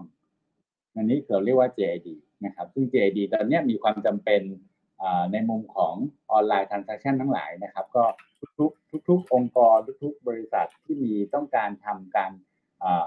ธุรกรรมทางออนไลน์เนี่ยต้องมีการใช้ service ตัวนี้นะครับ รวมถึงจริงๆแล้วรวมถึงเอ่อ exchange ทั้งหลายแหละที่ที่ที่เราใช้อยู่ทุกคนก็ต้องต้องมีการพิสูจน์และยืนยันตัวตนนะครับ ก็ เรามีการคุยกับหลาย ๆ exchange เหมือนกันที่จะเริ่มมาใช้ตัวระบบของเรานะครับอันนี้เรียกว่าตัวแรกเรียกว่าตัว JAD นะครับ Enterprise Solution ที่สองนะครับที่เราพัฒนาขึ้นมาเราเรียกว่าระบบตัว AGM Voting นะครับก็คือเราเอาบล็อกเชนมาเอาเอาแอปพลิเคชันมาพัฒนาระบบโหวตบนบล็อกเชนนะครับบล็อกเชนข้อดีของมันคือความน่าเชื่อถืออยู่แล้วนะเขียนแล้วลบไม่ได้ เพราะฉะนั้นระบบโหวตเนี่ยก็เป็นแอปพลิเคชันแรก ๆ ที่คนสร้างขึ้นมาบนบล็อกเชนนะครับ เราก็พัฒนาตัวนี้ขึ้นมาเรียบร้อยแล้วเหมือนกันนะครับ เมื่อมารวมกับตัวพิสูจน์และยืนยันตัวตนออนไลน์ ที่ถูกต้องบน JID แล้วเนี่ย เราก็จะมีระบบโหวตที่สามารถให้ทุกคนโหวตได้แบบนะครับ ยังไม่ต้องไปถึงการเลือกตั้งเนาะซึ่งจริงๆแล้วระบบเรา support แล้ว แต่ว่าเราเริ่มเอามาใช้กับการประชุมผู้ถือหุ้นนะครับ การประชุมผู้ถือหุ้นของอบริษัทในเครือเจมาร์เป็นบริษัทมหาชนนะครับ ซึ่งการประชุมผู้ถือหุ้นเนี่ย ต้องมีจัดทุกปีนะครับ แล้วก็เป็นเป็นการประชุมที่สำคัญมากๆ แต่ด้วยสถานการณ์โควิด เนี่ยเราก็เปิดโอกาสนะครับ ก็คือให้สามารถใช้ระบบนี้ได้ ผู้ถือหุ้นเนี่ยไม่ต้องมาที่ที่ประชุมอีกต่อไป สามารถอยู่ที่บ้านแล้วก็ทำโหวตออนไลน์ ได้อย่างถูกต้องและถูกกฎหมายนะครับ ตอนนี้เราก็ทำไปเรียบร้อยแล้วนะครับ นี่คือระบบอีกตัวหนึ่งที่เราสร้างขึ้นมาตรงส่วนเนี้ยครับในข้อข้อห้าที่พี่ทาโร่พูดถึงก็คือเป็นแอปพลิเคชันที่เราสร้างขึ้นมาในโลก ของของ Enterprise นะครับก็คือเป็นแอปพลิเคชันที่สร้างให้กับ Enterprise ใช้งานได้นะครับตัวนี้เป็นเป็นตัวที่เราอีกอีกเทียนหนึ่งที่เราเดินอยู่อย่างเต็มที่เหมือนกัน เพราะเราเชื่อว่าในอนาคตเนี่ย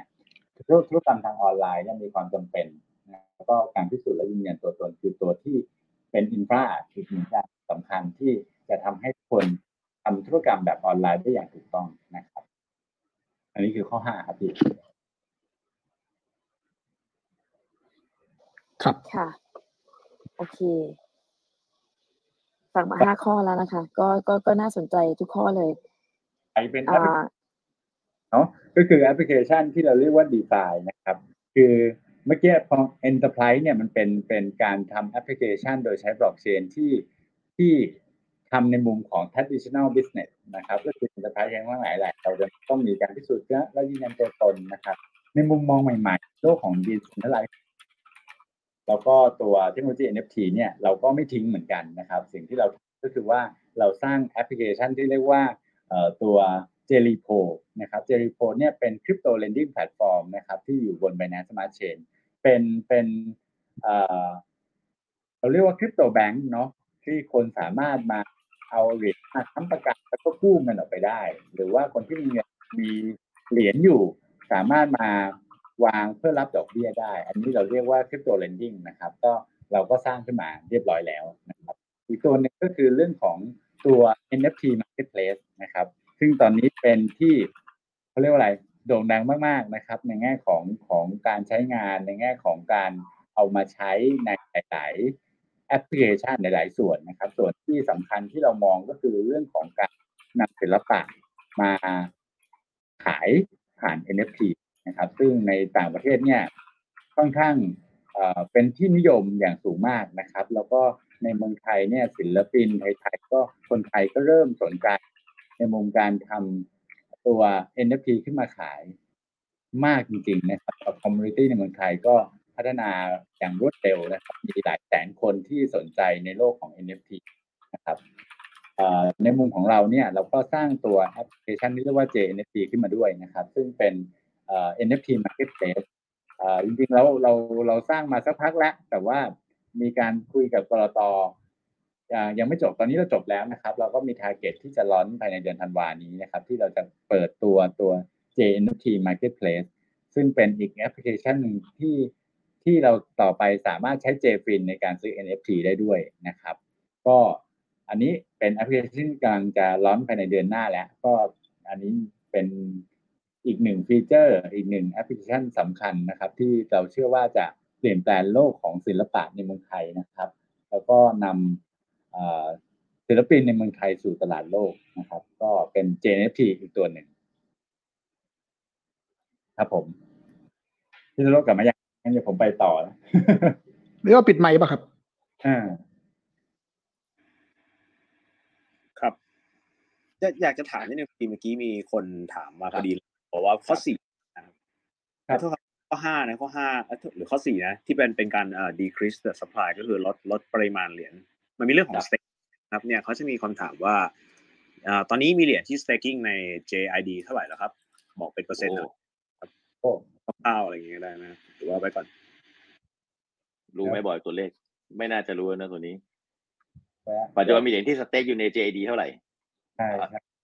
ไม่ผมไม่มีตัวเลขในปัจจุบันนะครับ แต่ผมเข้าใจว่าอันนี้ผมเข้าใจว่าหนึ่งมันกลไกนี้มันยังไม่เยอะอยู่นะครับเหตุผลเพราะว่าทุกวันนี้เลทในการที่เราจ่ายในเรื่องของตัว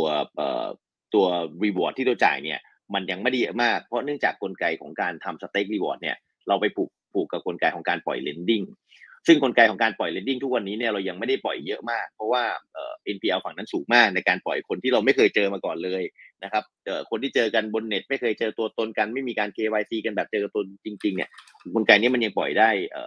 ไม่ดีพอนะครับเพราะนั้นกลไกในการที่ได้ค่าฟรีตรงนี้มันก็เลยยังไม่สูงมาก ผมก็เลยเข้าใจว่ากลไกที่คนเอามาวางตอนนี้ตัวเลขน่าจะยังไม่สูงมากนะบอยไม่รู้มีบอยมีตัวเลขหรือเปล่า แต่เข้าใจว่าน่าจะยังไม่เยอะอยู่ในช่วงนี้ แต่ว่าอันนี้เป็นกลไกหนึ่งที่ผมจะทำให้เยอะในวันข้างหน้าได้แน่นอนนะครับนะครับในเรื่องของ stake reward มีมีคนคอยจดสี่ห้าหกแสดงว่าคอยจดตามผมเลยเนี่ยเป็นเด็กนักศึกษาดีมากเลยว่าข้อสามคืออะไรข้อสี่คืออะไร ดีมากเลยครับครับคอยนับตาว่าเจ็ดข้อจริงไหมหรือจะใช่ไม่เกินใช่เดี๋ยวดูอาจจะอาจจะขอปิด session ก่อนกันนะหมดหัวข้อแล้วนะครับเอ่อเด็กตะกี้พอดีบอยพูดเรื่อง JNFT ผมผมถามดัง ๆ ให้ละกันผมเชื่อว่าน่าจะมีคนถามเพราะว่าเราไม่ได้พูดครั้งแรกอะครับตัว NFT นะครับ เราเคยพูดมาแล้วด้วยซ้ำไป แล้วว่าเข้าใจว่าตอนนั้นเนี่ยเรายังเปิดตัวไลฟ์ไม่ได้ทั้งที่ตัว product มันใช้งานแล้วนะครับ แต่ว่าเราเปิดไม่ได้ด้วยเหตุผลที่ว่ากลตยังไม่ได้เอ่อเอ่อ ให้ในเรื่องของตัว NFT ที่จะจะจะสามารถออกมาใช้งานจริงได้ แต่ตอนหลังเนี่ยท่าทีของเราที่เราเข้าใจว่ากลตขยับมาทำเอ่อในเรื่องของตัว NFT มากขึ้น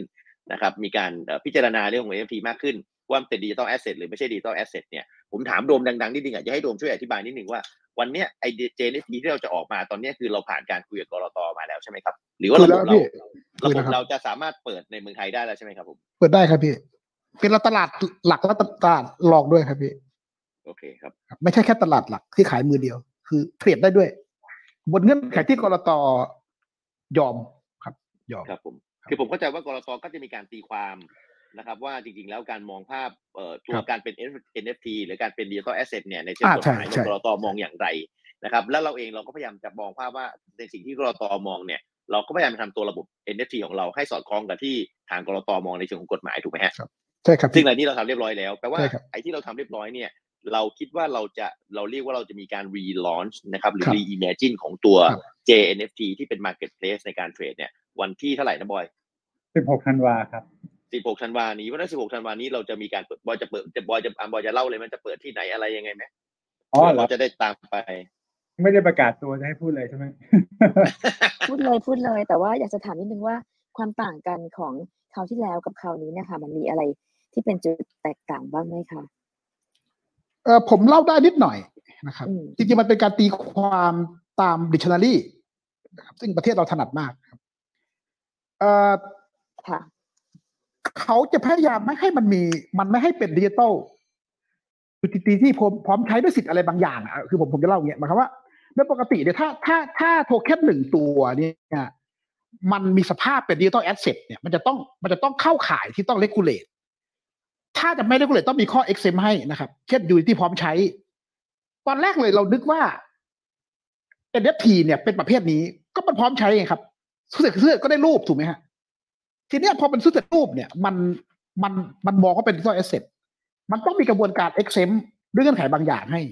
ทั้งที่เคย exempt ให้กับบางเหรียญเอ่อบางบางเงื่อนไขมาแล้วอะไรอย่างเงี้ครับ ผมจะพูดเท่าที่ผมพูดได้นะครับ เพราะว่ากรตเขาไม่ค่อยชอบผม ทีนี้ ทีนี้วันนี้ปไม่รากมีฏกรว่าตฟังหรือเปล่าคะไม่แน่ใจเขาอยากจะตีความเขาเขามองว่าจริงๆเนี่ยถ้าเกิดมันมีสภาพอีกแบบหนึ่งคือไม่ได้สิทธิ์อะไรเลย ไม่มีสิทธิ์อะไรเลย แล้วล็อกกันอย่างแนบแน่น แยกจากกันไม่ได้ มันก็จะเป็นชิ้นเดียวพอเป็นอย่างเนี้ยเขาเรียกเขาจะไม่เรียกว่ามันเป็น digital asset มันคือไฟล์ดิจิตอลพอเป็นไฟล์ดิจิตอลไม่เข้าข่ายเป็น digital asset ก็ไม่ต้อง regulate อยากทำอะไรทำเลย เหมือน Shutterstock อยากขายรูปขายเลยเปลี่ยนมือเปลี่ยนเลยไม่ต้องมาขออะไรเส้นไม่ต้องคุยกับเราด้วย ถ้าเราพยายามทำทุกอย่าง ซึ่งมันเป็น digital asset อยู่แล้ว ให้มันไม่เป็น คือทำยังไงก็ได้ที่ที่มันจะไม่ไม่เป็นเนี่ย ก็จะไม่ต้องค่อยขอ ไม่ต้องไม่ต้อง regulate เราก็เลยทำทุกอย่างนะครับ เขียน smart contract ใหม่สร้างกลไกบางอย่างที่อธิบายเลยว่า นี่มันไม่ใช่นะ มันคือ digital file ดูสิ นี่คือ digital file แยกจากกันไม่ได้อะไรเงี้ยครับ เราทำทุกอย่างเพื่อให้มันเข้าข่ายที่เขาอยากให้มันเป็น มันก็เลยต้อง relaunch ตัวใหม่ เพราะฉะนั้นตัวใหม่มันไม่เหมือนตัวเก่าแน่ๆในสภาพของมัน ด้วยด้วยทาง tech เลยนะครับ เป็นเป็น tech เลยว่า มันไม่ใช่ digital asset ครับ ยากหน่อยนะผมฟังผมยังงงตัวเองเลยนะครับ เหมือนเหมือนกำลังอธิบายบริการไต่ไต่ไต่เส้นลวดอยู่จริงๆมองให้เรามองให้เห็นเหมือน NFT เป็นเป็นเป็นเป็นโทเค็นแบบหนึ่งเท่านั้นเองฮะ เราเราก็เราก็เดินตามนั้นนะครับ แต่ว่าของเราเราเชื่อว่า NFT เนี่ยเป็นเป็นสินทรัพย์ดิจิทัลอีกรูปแบบหนึ่งที่ที่จะเป็นอนาคตเนาะเพ ราะว่าต่อไปเนี่ยทุกๆสิ่งของหรือว่าเครื่องใช้หรือจริง ๆ เริ่มด้วยสิ่งมันจะด้วย NFT นะครับแล้วเราเราอยากจะเป็นตลาด NFT ที่ support นะครับ เริ่มด้วยงานศิลปะ เราอยากจะผลักดันงานศิลปะที่เป็นของคนไทยเนี่ยไปทั่วโลกนะครับ รวมถึงเราจะแบ่งเป็นจริง ๆ เราแบ่งเป็นสอง area นะครับ area แรกคืองานศิลปะเนี่ยที่เราจะโฟกัสแล้วก็เต็มที่นะครับ ส่วนที่สองเนี่ยเราเรียกว่า corporate NFT นะครับซึ่ง corporate ในมือคนบริษัทในเมืองไทยเนี่ยมีความสนใจที่จะออก NFT มาเพื่อเป็น marketing tool นะครับเพราะฉะนั้นตัวนี้เนี่ยก็จะเป็นเป้าหมายหลักของเราด้วยนะครับ ที่เราจะ support ในการทำเอ่อ NFT ให้กับ corporate นะครับ ในการให้เขาสื่อสารกับคนรุ่นใหม่นะครับที่ที่สนใจในเทคโนโลยีใหม่ ๆ ซึ่งซึ่งจริงๆแล้ว ในตลาดโลกเนี่ยถ้าเราเคยได้ยินเนี่ยแบรนด์ใหญ่ๆเนี่ยเริ่มมาในในโลกของ NFT ในโลกของคริปโตเคอเรนซีมากขึ้นเรื่อยๆนะครับ เพราะฉะนั้นเราเชื่อว่า NFT เนี่ยจะเป็นอีกหนึ่ง wave สำคัญนะครับของคริปโตเคอเรนซีที่จะทำให้เกิด mass adoption ได้จริง ๆ นะครับ ก่อนหน้านี้เนี่ยเอาตรงๆ คือถ้าเป็นคริปโตเคอเรนซีเนี่ยมันจะอยู่ในโลกที่ สำหรับคนกลุ่มหนึ่งเท่านั้นเนาะคนส่วนใหญ่จะไม่เข้าใจแล้วก็ไม่สนใจด้วยซ้ำนะครับ แต่เมื่อมี NFT มาเนี่ยเกิดเกิดงานศิลปะเนี่ย mass แล้วก็เกิดทำให้คนส่วนใหญ่เนี่ยเริ่มเข้ามาสนแล้วก็เพิ่มเข้ามาศึกษาตัวคริปโตเคอเรนซีมากขึ้นนะครับ NFT เนี่ยเป็นตัวเชื่อมหลักที่ที่จะให้เกิด mass adoption ได้จริง ๆ เราก็เลยเชื่อว่า NFT marketplace ที่เราจะสร้างขึ้นนี่แหละ ก็จะเป็นตัวหนึ่งที่จะช่วยให้เกิดการใช้งานมากขึ้นนะครับ ในส่วนของตัว JFIN ครับครับแล้วด้วยการเปิดตัวครั้งนี้เนี่ย เราก็จะมีทั้งศิลปินรับเชิญนะครับ ที่จะมาสร้าง NFT ให้ให้ให้พวกเราเห็นกันนะครับ รวมถึง corporate หลายๆ corporate ที่จะมาสร้างเช่นเช่นกัน ก็รอฟังกันนะครับโอเคไม่ไม่เกินไม่เกินเลยใช่ไหมคะ พี่บอยคะ เดี๋ยวรอสองอาทิตย์จะจะได้ตื่นครับก็ได้ได้เซอร์ไพรส์กันแน่นอผนมครับผมผมแบ่งผมแบ่งผมแบ่งให้ฟังอย่างนี้คือว่าคนพูด NFT เยอะมาก แต่ว่า NFT ในมุมของเราเนี่ยเราไม่ได้เป็นมุมเทคโนโลยีละกัน เราเป็นมุมในเรื่องของ business เอ่อที่บอยเขาพยายามจะบอกหรือคนพยายามจะเข้าใจว่า NFT มันมีหลายมุม อันนี้เราจะไปแยกเป็นมุมของ corporate NFT แปลว่าองค์กรเอา NFT ไปใช้ในมุมอย่างไรบ้างนี่คือมุมที่หนึ่งนะครับมุมที่สองคือคนส่วนใหญ่จะไปสร้าง digital art เขียนภาพที่เป็นภาพ digital art เลยแล้วเอาภาพนี้ขาย อันนี้ก็เป็น NFT อีกประเภทหนึ่งเนาะ ก็อีกแบบหนึ่งคือเป็นภาพที่มันเป็นภาพมีอยู่แล้ว หรือเป็นภาพที่ physical อยู่แล้ว แล้ว image ภาพนี้ออกมาให้เป็นภาพดิจิตอลแล้วก็ทำเป็น NFT นะครับเพราะฉะนั้นไอ้สองสามมุมเนี่ยมันเป็นมุมภาค apply การเอาเรื่องราวที่มีอยู่มาสร้างเป็น NFT แล้วเอาไปใช้นะครับ ให้คนเห็นในหลาย ๆ มุมนะครับ เราก็เลยพยายามจะโปรโมทมุมหลาย ๆ มุมนะครับ corporate NFT นะครับที่ไฟล์ที่เป็น digital art เองก็หรือไฟล์ที่เรา whatever ที่มีอยู่พยายามไปสร้างเป็น NFT เอามาแล้วก็มา relaunch ในงานวันที่ 16 ธันวานะครับแล้วก็เชิญหลายคนมาเดี๋ยวรอรายละเอียดได้บอยเขาเขา เขาแจ้งอีกทีหนึ่งนะครับ แต่ว่าอันเนี้ยเอ่อไอในตระกูล d e f i เนี่ยที่เราทำเนี่ยเมื่อกี้บอยพูดไปสองสองตัวนะครับ คือบอยพูดในเรื่องของ JV Pro ไปเนาะ J NFT ไป เพราะไอ้สองตัวนี้คือ product ที่มันเป็นตระกูล d e f i แล้วเราก็พยายามที่จะเอามาใช้ในกลไกมากขึ้น ข้างหนึ่งเป็นในเรื่องของการทำ lend การมีคริปโตเป็นตัว backup ไว้ ข้างหนึ่งเป็นเรื่องของการขายของในเรื่องในเชิงของประมูลนะครับ มันก็วิ่งไปคนละท่าของมัน ไอ้สองตัวนี้เนี่ยครับ เวลาเราพูดถึงตัว เอ่อ NFT เนี่ย ผมอยากจะพาไปอีกเรื่องหนึ่งเหมือนกันนะ ผมอยากจะพาไปเรื่อง Metaverse พูดกันเยอะมากนะฮะโอ้มันต้องมาำลัแน่ยกรอฟังเลยอะมาๆแมันต้องมาแน่ๆ ไม่พูด Metaverse ไม่ได้เนอะชั่วโมงนี้นะครับ ผมเกริดหน่อยนิดนึง มีคนเชื่อว่า มีคนเชื่อว่า เอ่อ Metaverse Cryptocurrency และ NFT เป็นเรื่องเดียวกัน เป็นเรื่องเดียวกัน จริงๆ มันไม่ใช่เรื่องเดียวกันโทษที มันเป็นเรื่องที่มันอยู่ด้วยกัน นะครับ มันเกิดมาไม่พร้อมกันก็ค่อยเกิดมา แต่ในสุดท้ายมันจะไปอยู่ในโลกโลกเดียวกัน แล้วมันใช้ด้วยกัน ในมุมของผมเนี่ย ผมมองว่า Metaverse มันมีเป็นสองข้าง ข้างหนึ่งคือการสร้างแมปบนแผนที่นะครับที่เอาแผนที่ขายนะครับ มันคือแผนที่มันคือโลกเสมือนที่มีแผนที่จริง แล้วก็มีการซื้อขายจริง ๆ นี่คือโลก Metaverse ข้างหนึ่งโลก Metaverse อีกข้างหนึ่งไม่ได้พูดถึงการขายพื้นที่เลย แต่เป็นโลกหวงวัวชั่วในการที่ใช้ชีวิตในโลกของการเป็นโลกเสมือนจริง ๆ นะครับ โลกนี้คือโลกที่ Facebook พูดอยู่เยอะมาก Facebook เวลาพูด Metaverse จะเป็นโลกของการที่ใช้ชีวิตเสมือนจริง ไม่ได้พูดถึงพื้นที่ แต่ทั้งสองโลกเนี่ยสุดท้ายมันไปด้วยกัน ใครเวลามี traffic มันไปเจอเดี๋ยวคนก็อยากจะไปจับจองพื้นที่ตรงนั้นนะครับ แล้วในโลก Metaverse มันก็เป็นโลกของการแลกเปลี่ยนอะไรกันบางอย่างที่อยู่ในโลกนั้นนะครับ กลไกในการแลกเปลี่ยนมันคือโทเค็นนี่แหละนะครับ และ NFT มันก็จะเป็นอุปกรณ์ต่างๆ ที่อยู่บนโลก Metaverse นะครับทั้งหมดโลก Metaverse ที่เราพูดถึงเนี่ยมันจะมาเชื่อมโยงกันในโลกของอุปกรณ์หรือโทเค็นต่างๆที่อยู่ในโลก DeFi นะครับ ผมอาจจะให้เอาเอาเอาจับโดมก่อนไหมโดมอยากจะเล่าเรื่อง Metaverse ฝั่งที่มันเป็นในเรื่องของแมปแผนที่นิดนึงว่าตื่นเต้นแค่ไหนสนุกแค่ไหนไหมโดม ได้ครับพี่ ผมทำ Metaverse Thailand .io นะครับทำเล่นๆ ปรากฏว่าสนุกมากมันฮอตก็เลยไม่รู้ทำไง ทีนี้ปวดกันใหญ่เลย ก็ต้องจัดคนลงไปดูเรื่อง performance เรื่องหลายอย่าง แล้วขายที่89,000บล็อกหมดภายใน27วัน ซึ่งเป็นสิ่งที่เราตื่นเต้นมากนะครับ ก็เลยก็เลยต้องต้องต้องต้องมาออ t ติ i z e เรื่องหลายอย่างมากนะครับ คือคือจริงๆ ผมไม่ใช่คนที่มาจากสาย VR นะครับ ผมผมไม่ไม่เล่นเกม แล้วก็ไม่ได้อยู่ในฟิลที่เป็น VR เมื่อมีคนคิดว่าอยากจะทำ Metaverse เราก็ไปไปดูว่า Metaverse มันทำไมมันมันมันคืออะไร ผมผมบอกเสมอว่าถ้า VR เฉยๆ อยากเป็น Metaverse ไม่ต้องเปลี่ยนชื่อก็ได้ ชื่อเดิมสมบูรณ์อยู่แล้ว Virtual Reality สมบูรณ์สุดแล้ว ไม่ต้องมีเวิร์ดมีแบบอะไรทั้งนั้น เพราะว่าตัวมันคือ Virtual Reality เป็น 3D เป็นทุกอย่างที่มันที่มัน interface กับคน แต่มันเกิดเพราะว่ามันมองว่าการที่มี world ลตฟอร์มมันใหญ่เกินไปนะครับ คือถ้าเราปล่อยให้ VR มันเติบโตไปเหมือนกับโซเชียลมีเดียเนี่ย มันแพลตฟอร์มมันใหญ่เกินไป มันจะเป็น Facebook มันจะเป็นทวิตเตอร์มันจะเป็น Google มันจะเป็น คือทุกอย่างแพลตฟอร์มเหล่านี้มันยึดครองข้อมูลส่วนตัวเรา ล็อกอินก็ต้องผ่านเขา ล็อกอินเสร็จจะไปทวิตเตอร์ต้องล็อกอินใหม่อีกแล้ว รหัสผ่านหรือต้องไปบอกเขา มันเลยมีคนคิดว่าเราเอาทุกอย่างเป็น decentralize ได้ไหม มันคือบล็อกเชนนะครับ ถึงแม้บล็อกเชนไม่ได้ตอบโจทย์เมตาเวิร์สนะครับ เพราะว่าในที่สุดอนาคตมันต้องมีอะไรบางอย่าง ที่เป็น decentralize และเร็วกว่านี้เก็บข้อมูลได้มากกว่านี้มากกว่าบล็อกเชน จึงจะมา support เมตาเวิร์สในอนาคตได้ แต่สิ่งที่เรามีในมือปัจจุบันที่เป็น decentralize เนี่ยมีอยู่อันเดียวก็คือก็คือบล็อกเชน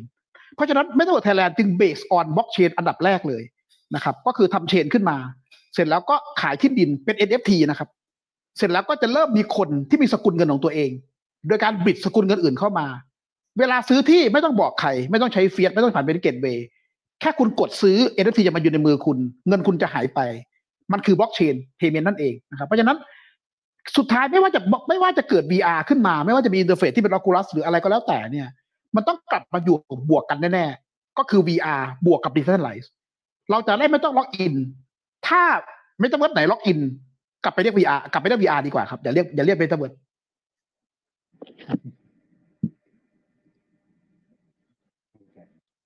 คือคือผมผมเสริมพี่โดมต่ออีกนิดหนึ่งในเชิง business นะครับ คือ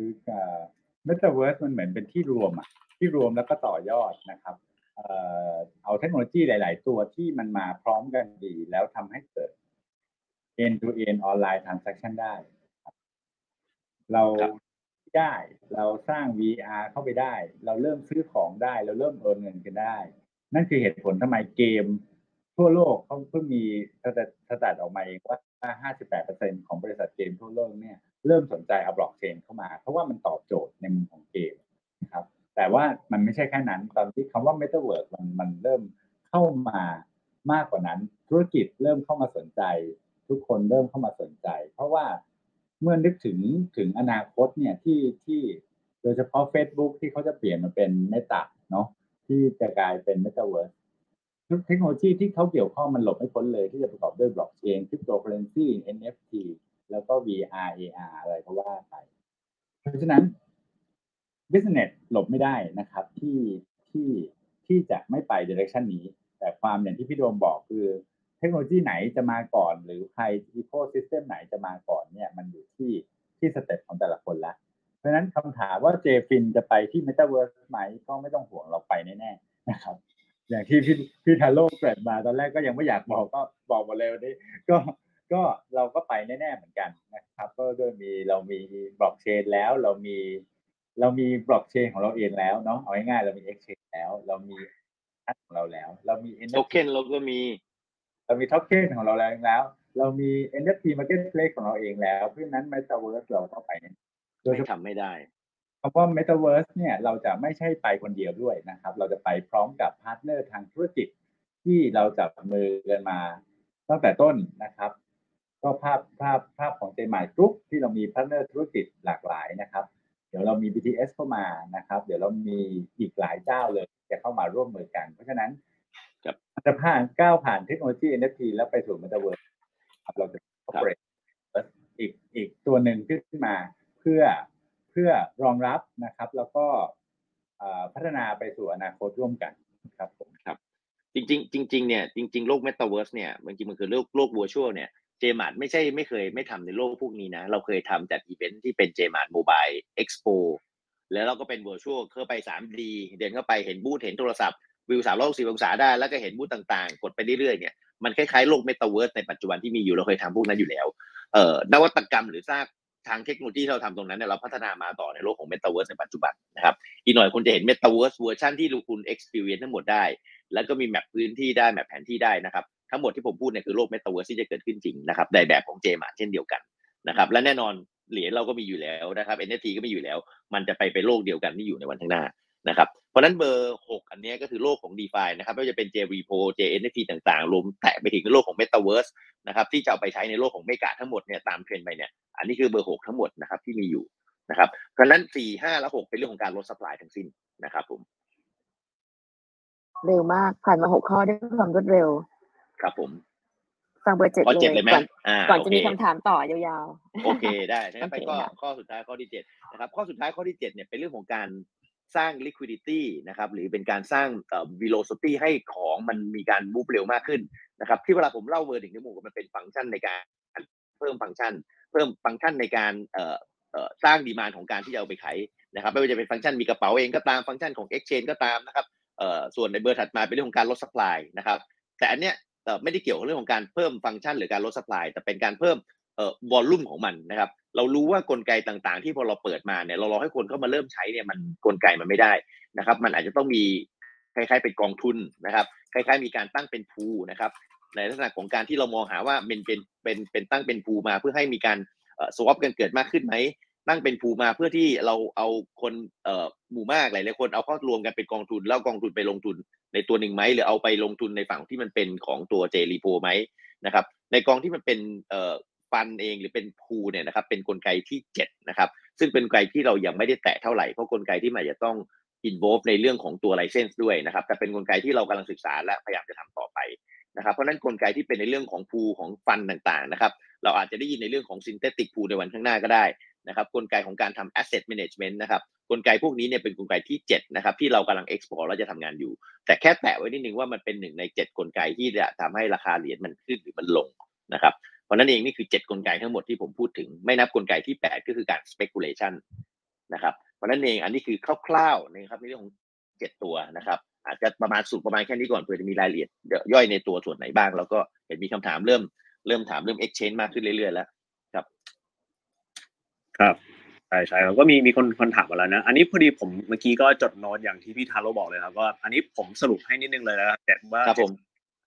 ก็ข้อที่เป็น JFIN adoption นะครับข้อสองเป็น JFIN payment ก็คือทำเรื่อง wallet ต่างๆนะครับข้อสามจะเป็น exchange ก็คือทำเป็นเอ่อเป็นเอ่อ JFIN ที่เป็นเชงของตัวเองนะครับข้อสี่ข้อห้าข้อหกเนี่ยจะเป็นเรื่องการลด supply นะครับก็คือข้อสี่เนี่ยจะเป็นว่าเอ่อทำเรื่อง staking reward นะครับข้อห้าเป็นเรื่องของ enterprise blockchain นะครับข้อ 6 ก็จะเป็นไปโซน DeFi ต่างๆ JNFT Metaverse นะครับ ข้อ 7 ก็จะเป็นเรื่องของการสร้าง liquidity สร้าง pool ต่างๆ ซึ่งอันนี้เดี๋ยวกำลังจะไปในอนาคต นะครับเผื่อใครตามมาฟัง7ข้อหลังนะครับ สรุปมาให้ตรงนี้นะครับพอดีตรงนี้มีเริ่มมีคำถามในในในเอ่อ Facebook เยอะแยะเลยครับก็เดี๋เลยยวแป๊บเดี๋ยวนึงก่อนที่พี่จะเข้าเออพี่อยากถามนิดนึงว่าเจ็ดข้อตรงเนี้ยค่ะ ที่เราคุยกันมาทั้งหมดเนี่ย priority หลักของทางทาโร่หรือ JBC ที่จะโฟกัสไปมีไทำลายยังไงมากน้อยแค่ไหนอะคะไม่มีอะครับ คือคือจริง ๆ ต้องบอกว่ามันก็ทำไปคิดไปแล้วก็ก็เปลี่ยน priority ไปเรื่อยๆ จริง ๆ ถ้าถามผมถ้าถามณวันนี้เนี่ยเอ่อ JFIN adoption เป็นตัวที่ผมใส่ใจมากที่สุดนะครับเพราะว่ามันค่อนข้างที่จับจับต้องได้มากที่สุดนะครับเดี๋ยวบอกว่าคนใช้ตอนนี้ตั้งแต่วันแรกที่เราออก ICO มีคนถือ JFIN เราอยู่ 2,200 กระเป๋านะครับวันนี้มีคนถือ JAD เราอยู่ประมาณ500,000 กระเป๋านะครับนี่ยังไม่รวมวันที่ 30 พฤศจิกานะครับ 15 ธันวาและ 15 มกราที่ผมกำลังจะพูดถึงว่ามันจะมี adoption มากขึ้นเรื่อยๆ ผมกำลังสนุกกับการเล่น adoption ตรงนี้นะครับ แล้ว adoption จะเป็น mass adoption นี่คือ priority แรกแน่ๆ เพราะมันจับต้องได้ง่ายขึ้นนะครับ ถ้าเป็น priority ที่ถัดตามมา ผมเชื่อว่าผมน่าจะเน้นอยู่ใน exchange เพราะมันคือการสร้างเมืองเมืองใหม่ แล้วก็ชวนคนมาให้สร้าง transaction บนนี้นะครับ โมเดลอย่างขอนแก่นพัฒนาเมืองออก city coin เนี่ยนะครับไปทุกๆที่เนี่ยผมว่าผมจะเน้นเป็นเฟดถัดๆไปนะครับ ส่วนที่เหลือมันก็ได้ตาม priority แหละครับ ถ้าถามบอยบอยคงจะเน้นเรื่องของ JRepo JNFT อยู่ พี่โดมอาจจะสนุกกับ Metaverse อยู่เพราะนั้นพวกเราโฟกัสกันคนละเรื่อง ของที่เราพูดถึงนี่มันเยอะมากเลยนะนะครับ แต่ว่าหรือว่าบางทีบางทีคนฟังวันนี้อาจจะเข้าใจครึ่งหนึ่งไม่เข้าใจครึ่งหนึ่งก็ได้นะครับสามปีแล้วผมพูดเรื่องพวกนี้คนก็งงกันอยู่ แต่วันนี้เริ่มจะเข้าใจ เพราะนั้นก็ลองฟังแล้วลองพยายามปะติดปะต่อเรื่องดูผมว่าเออน่าจะพอเข้าใจได้มากขึ้น ถ้าถามว่ามีไทม์ไลน์หรือเปล่าไม่มีไทม์ไลน์ในใจเลยครับผมค่ะงั้นขอกลับมาทัชในเรื่องของตัวเหตุผลหลักหรือราคานิดนึงเนาะว่าทำไมมันถึงได้มา พุ่งกระฉูดในช่วงสองอาทิตย์หรือสามอาทิตย์ที่ผ่านมาเจ็ดเหตุผลหลักอันนี้มันเป็นตัวจุดประกายตรงไหน เป็นตัวทริกเกอร์ยังไงบ้าง ที่มันมาพร้อมกันในเวรนี้ในการที่จะทำให้มัน นั่นน่ะสิอืมนั่นน่ะสิแล้วเป็นคำถามเยอะมากที่เข้ามาก็เลยเราก็อยากอยากจะเจาะใจทาโร่วันนี้จับตัวมานั่งพูดคุยให้เราฟังเพราะว่ามีคำถามมาเยอะอะค่ะก็เลยอยากให้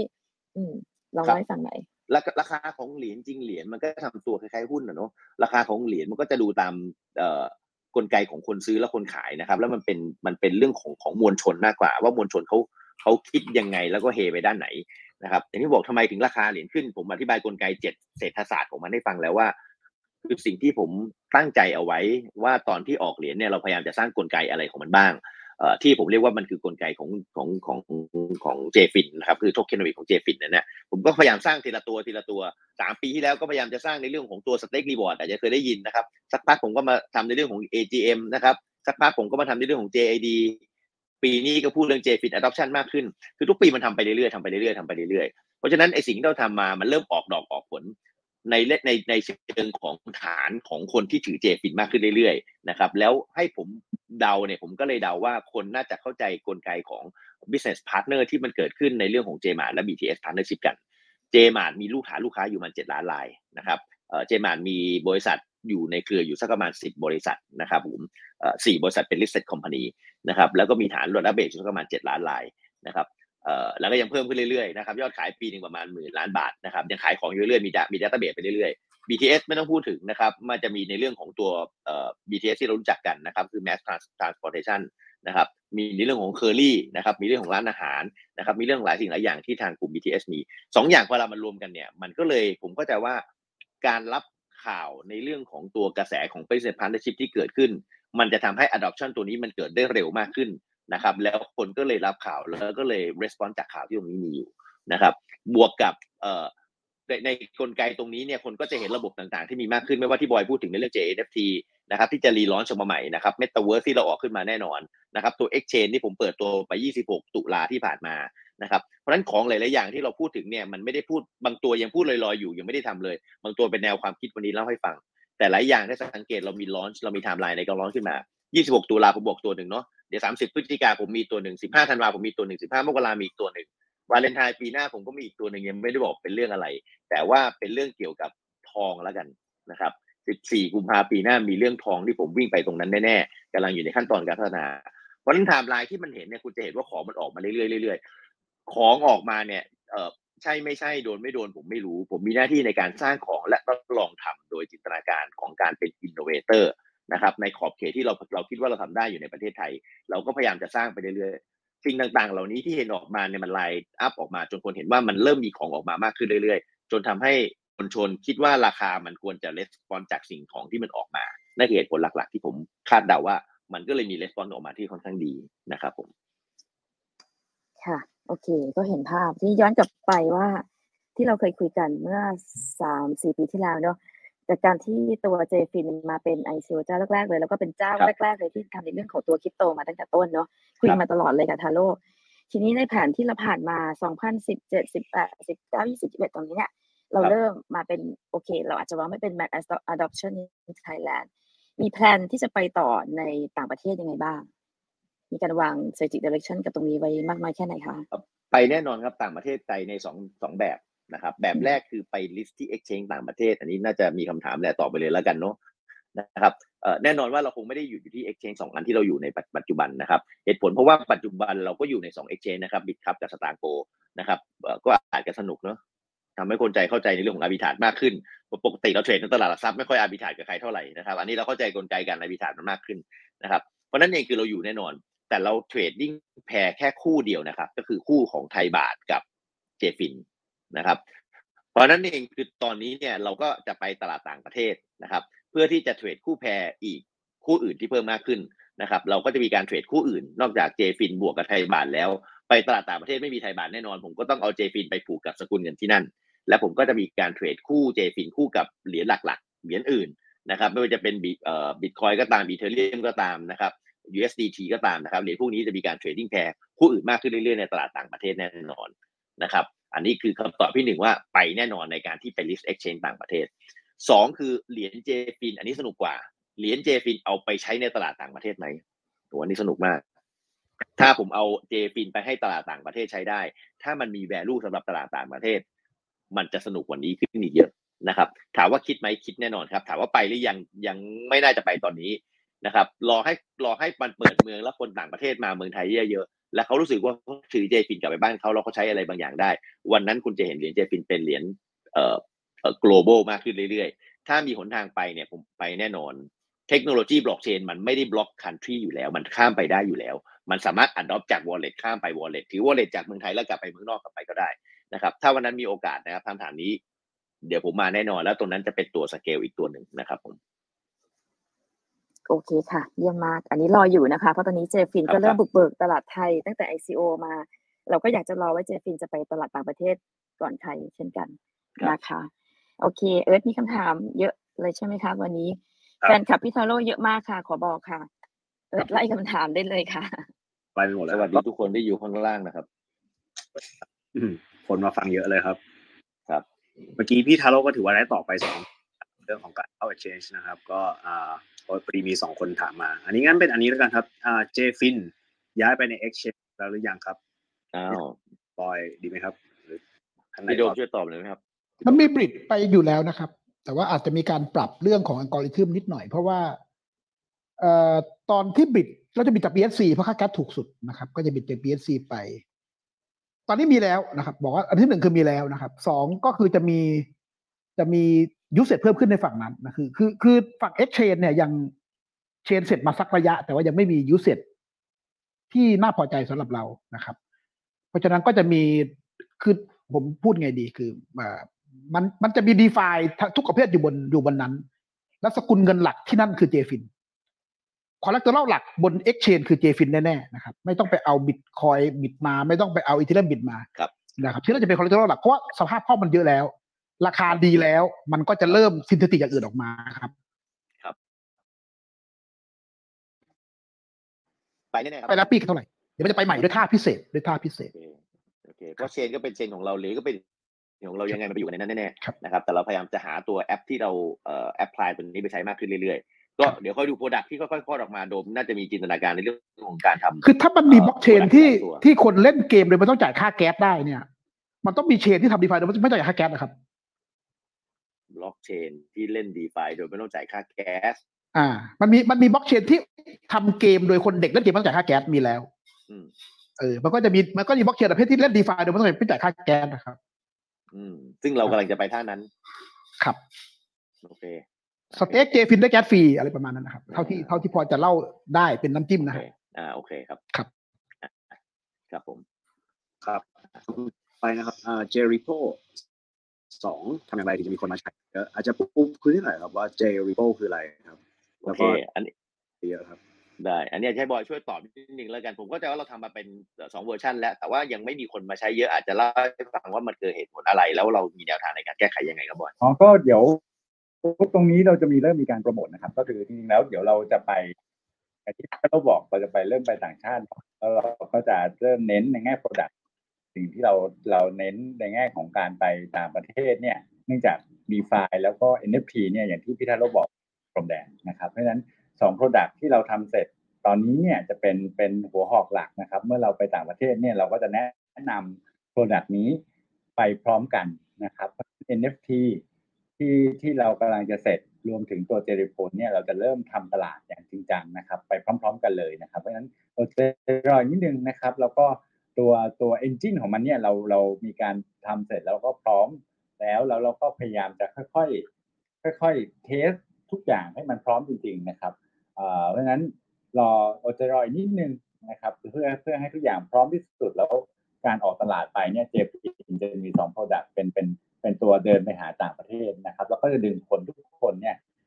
เข้ามาที่ Exchange ด้วยนะครับ ก็จะเป็นสเต็ปถัดไปที่เราค่อยๆค่อยๆค่อยๆไปกัน นะครับผมผมผมคิดว่าคำถามเนี้ยอาจจะถามผิด คือจริงๆผมเข้าใจว่าคนที่ถือ JFin เนี่ยมีคำถามว่า คือ J JRepo มันคือ DeFi ของ JFin ถูกไหมครับทำไมมันคนถึงใช้ไม่เยอะ ผมคิด อันนี้ผมผมผมผมไม่ตอบคำถามนี้ดีกว่า ผมเปิดคำถามใหม่นะครับ มันไม่จำเป็นต้องเป็น JRepo ก็ได้ ถ้า JFin มันอยู่ใน DeFi แล้วมีคนเล่นเยอะ ทุกคน happy แน่นะครับผมผมบอกแค่นี้ก่อนดีกว่า คือ JFin จะไป DeFi 2.0เล่นกับ liquidity แน่แน่แน่แน่ๆไม่ใช่ท่าอาจจะไม่ใช่ท่า JRepo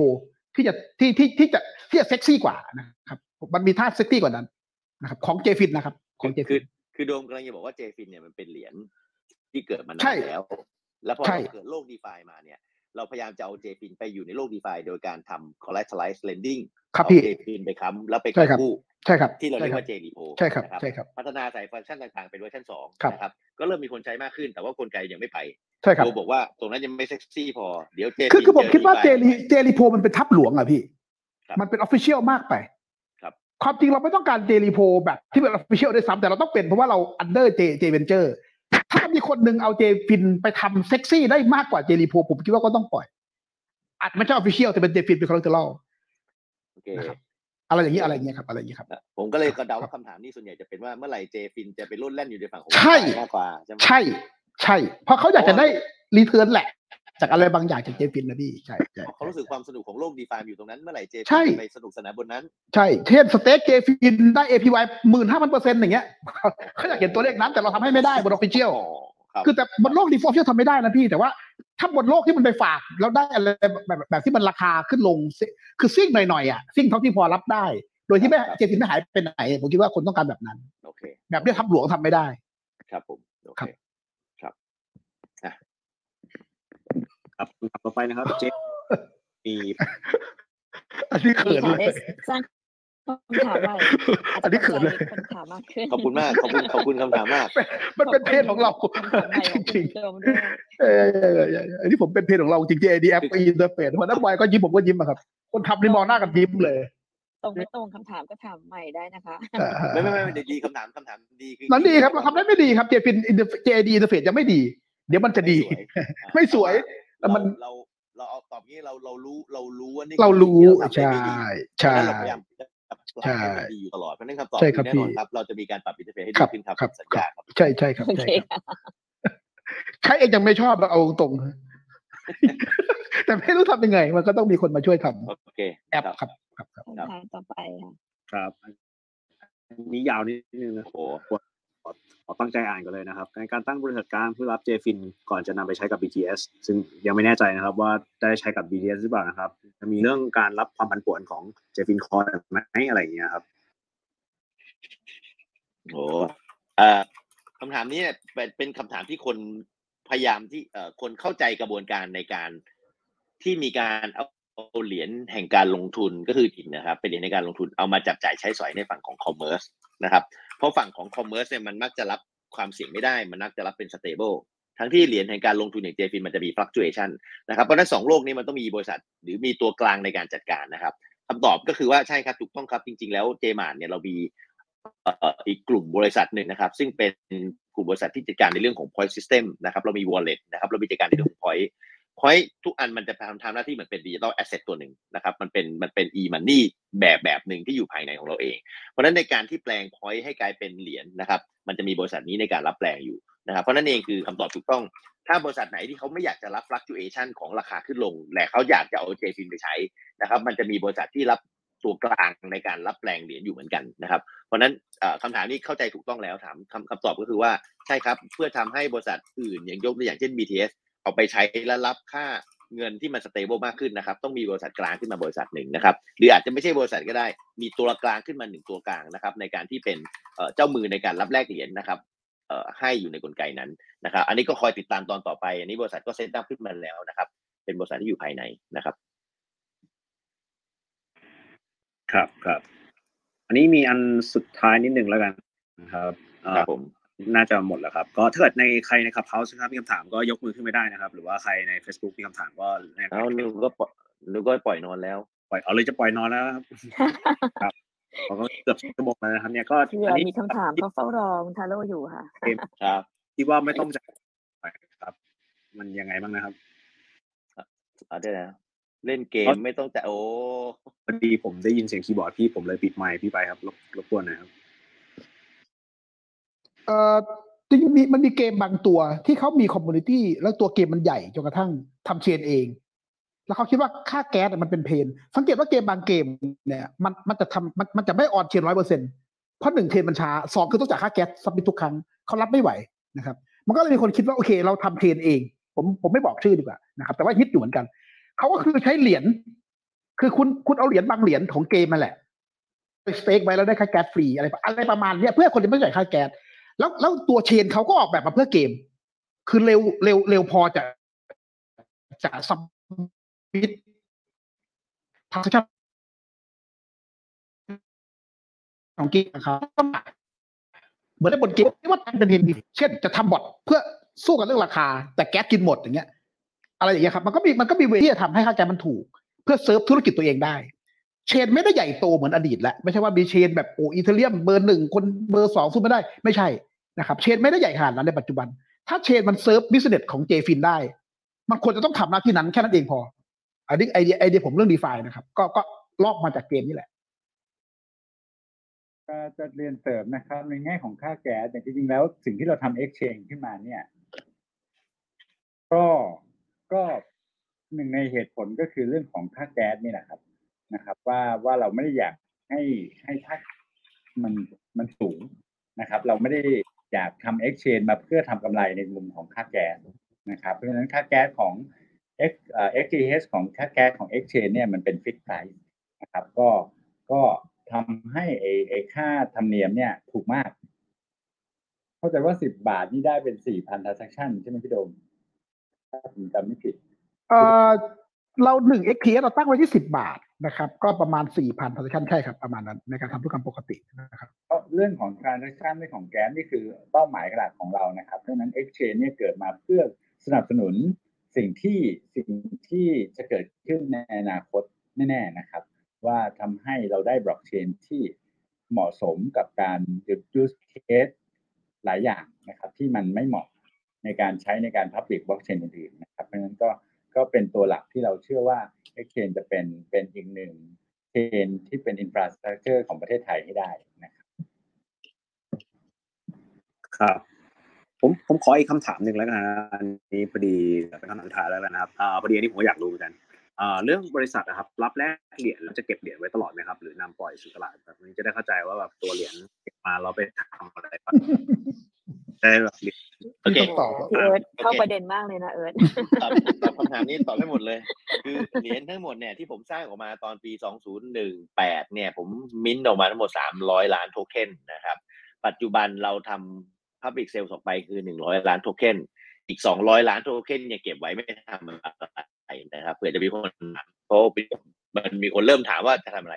ในปัจจุบันยังไม่ได้คิดว่าจะเอาอีก 200 ล้านโทเค็นออกมานะครับสปายยังไม่ได้เพิ่ม นะครับยังออกยังไม่ออกมา200ล้านโทเค็นนะครับเอ่อไม่ต้องห่วงออกมาไม่ง่าย แล้วผมจะออกมาผมต้องไปผ่านกรอตอนะครับ เพราะว่าไม่ได้แปลว่าผมจะสามารถออกไป issue ได้อีก200ล้านโทเค็นถ้าผมจะผ่านผมต้องไปออก ICO portal นะครับก็ต้องใช้ระยะเวลาเช่นเดียวกัน เพราะฉะนั้นไม่ต้องห่วงกับ200ล้านโทเค็นยังไม่ออกมาเร็วๆ แน่ๆ อันนี้คืออันที่หนึ่ง แต่คำถามตะกี้เนี่ยไปถามว่าไอ้100ล้านโทเค็นเนี่ยที่ออกมาเรียบร้อยเนี่ยแล้วเวลามัน circulate เนี่ยนะครับเวลามารับไปที่เจมาเองก็ตามหรือบริษัทไหนที่รับ JFIN ไปก็ตามเนี่ยมันหายไปหรือมันวนกลับมาวนใหม่นะครับคำตอบคือมันกลับมาวนใหม่นะครับ มันไม่ได้เอาไปล็อกไว้หรือเอาไป burn ไว้นะครับ ยกเว้นเราไปทำในเรื่องของ stake reward นะครับ หรือกลไกการ staking ที่ผมอาจจะทำในอนาคตก็ได้ อันนั้นคือจะเป็นการในล็อกไว้นะครับเอ่อหรือกลไกที่ผมบอกว่าเราแบ่งค่า fee เนี่ยพวกนี้ผมจะล็อกไว้ แต่ที่เหลือเนี่ยเราจะไม่ได้ล็อกไว้เราก็จะวนออกมาใช้นะครับ มันก็คือสินทรัพย์แห่งการลงทุน เอาไปให้บริษัท เอ่อยกตัวอย่างเช่นเราไปซื้อของนะครับ ลูกค้าได้ของไปบริษัทได้เหรียญไปถูกไหมไอ้เหรียญในบริษัทก็จะมาขายใน exchange ต่อนะครับเหรียญใน exchange ก็จะไปให้คนซื้อต่อ เพราะฉะนั้นเองจำนวนเหรียญในที่มัน circulate อยู่ในปัจจุบันก็จะอยู่ในหนึ่งร้อยล้านโทเค็นนะครับไม่ได้เพิ่มไม่ได้ลดไปไหนนะครับผมน่าสนใจทีเดียวครับตอบคำถามเอิร์ธไหมคะขอบคุณครับ ดูว่ามันไปไหนถามเอิร์ธส่วนโอเคใน Clubhouse มีคำถามยกมือขึ้นได้นะคะ ก่อนที่เราจะต้องปล่อยคุณทาโร่กลับไปนอนนะคะพรุ่งนี้ก็ดึกมากแล้ว โอเค ก็ถ้าไม่มีคำถามเพิ่มเติมเดี๋ยวขอถามนิดนึงนะคะ ในขณะที่แบบ อ่า JFIN Coin ทาโร่เนี่ยอยู่ในเข้ามาในวงการคริปโตตั้งแต่เริ่มต้น อยากจะทราบความคิดเห็น ว่าเราจะมีการพัฒนาการของวงการเหรียญคริปโตในประเทศไทยเนี่ยไปต่อยังไงบ้าง แล้วมอง direction ยังไงบ้างคะเนี่ยที่เป็นผู้บุกเบิก แล้วก็จะมี development ที่ก้าวล้ำไปในกว่าคนอื่นยังไงบ้างคะโอเค ได้ครับผมขอบคุณมากครับ ก่อนจะไปเพื่อผมเหลือไปเห็นคำถามมีคนถามจากคำถามตะกี้ถามว่าจะมีการเบิร์นไหมครับตอบไปล่วงหน้าก่อนว่าไม่มีการเบิร์นแล้วกันนะครับ จะได้จบคำถามเมื่อกี้ไปยังไม่ได้เบิร์นไปไหนนะฮะถ้าจะเบิร์นจะบอกเช่นเดียวกันนะครับเอ่ออะทีนี้กลับมาคำถามที่ถามว่าพัฒนาการของบล็อกเชนเป็นยังไง ผมพูดเมื่อตอนสามปีที่แล้ว ตอนที่ผมทำบล็อกเชน ที่คนไม่ค่อยรู้ว่าบล็อกเชนมันคืออะไร หรือคริปโตมันคืออะไร ผมบอกว่าผมอยากให้คนในประเทศไทย หรือบริษัทในประเทศไทย พูดคำว่าผมอยากจะออกเหรียญของตัวเอง ผมอยากจะมีบล็อกเชน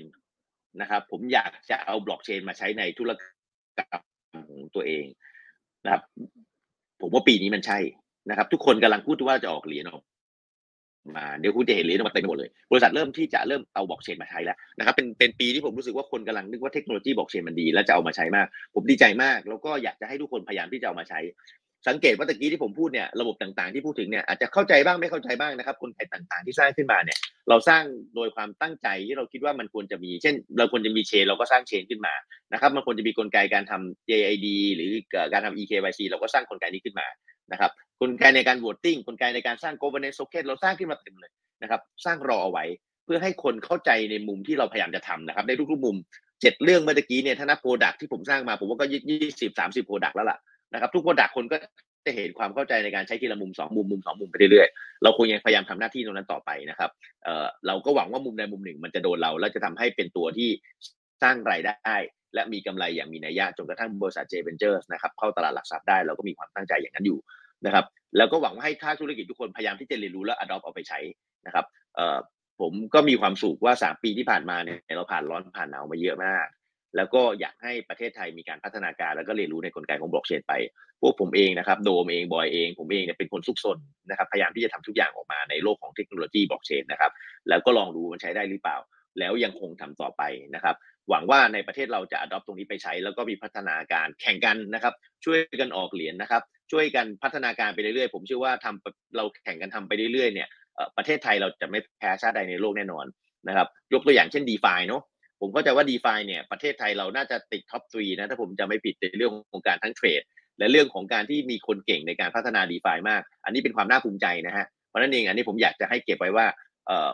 เห็นพัฒนาการมาเยอะในช่วง 3 ปีที่ผ่านมา แล้วปีนี้เป็นปีที่ผมเห็นพัฒนาการเยอะมากที่สุดนะครับ ดีใจที่มีพัฒนาการออกมาหลาย ๆ บริษัท และอยากให้ช่วยๆกันพัฒนาการต่อไปแล้วเอ่อ regulator ขยับตามพวกเรามานะครับภาคธุรกิจขยับตามพวกเรามา ผมเชื่อว่าสักวันหนึ่งประเทศเราจะพัฒนาดีขึ้นต่อไปในโลกของบล็อกเชนเรื่อยๆครับผมโอเคขอบคุณมากค่ะ ก็ทิ้งท้ายได้อย่างสวยงามนะคะ ก็ให้เป็นผู้บุกเบิก ก็เราก็เราจะรอดูก้าวต่อไปของ JFIN เหมือนกันนะคะ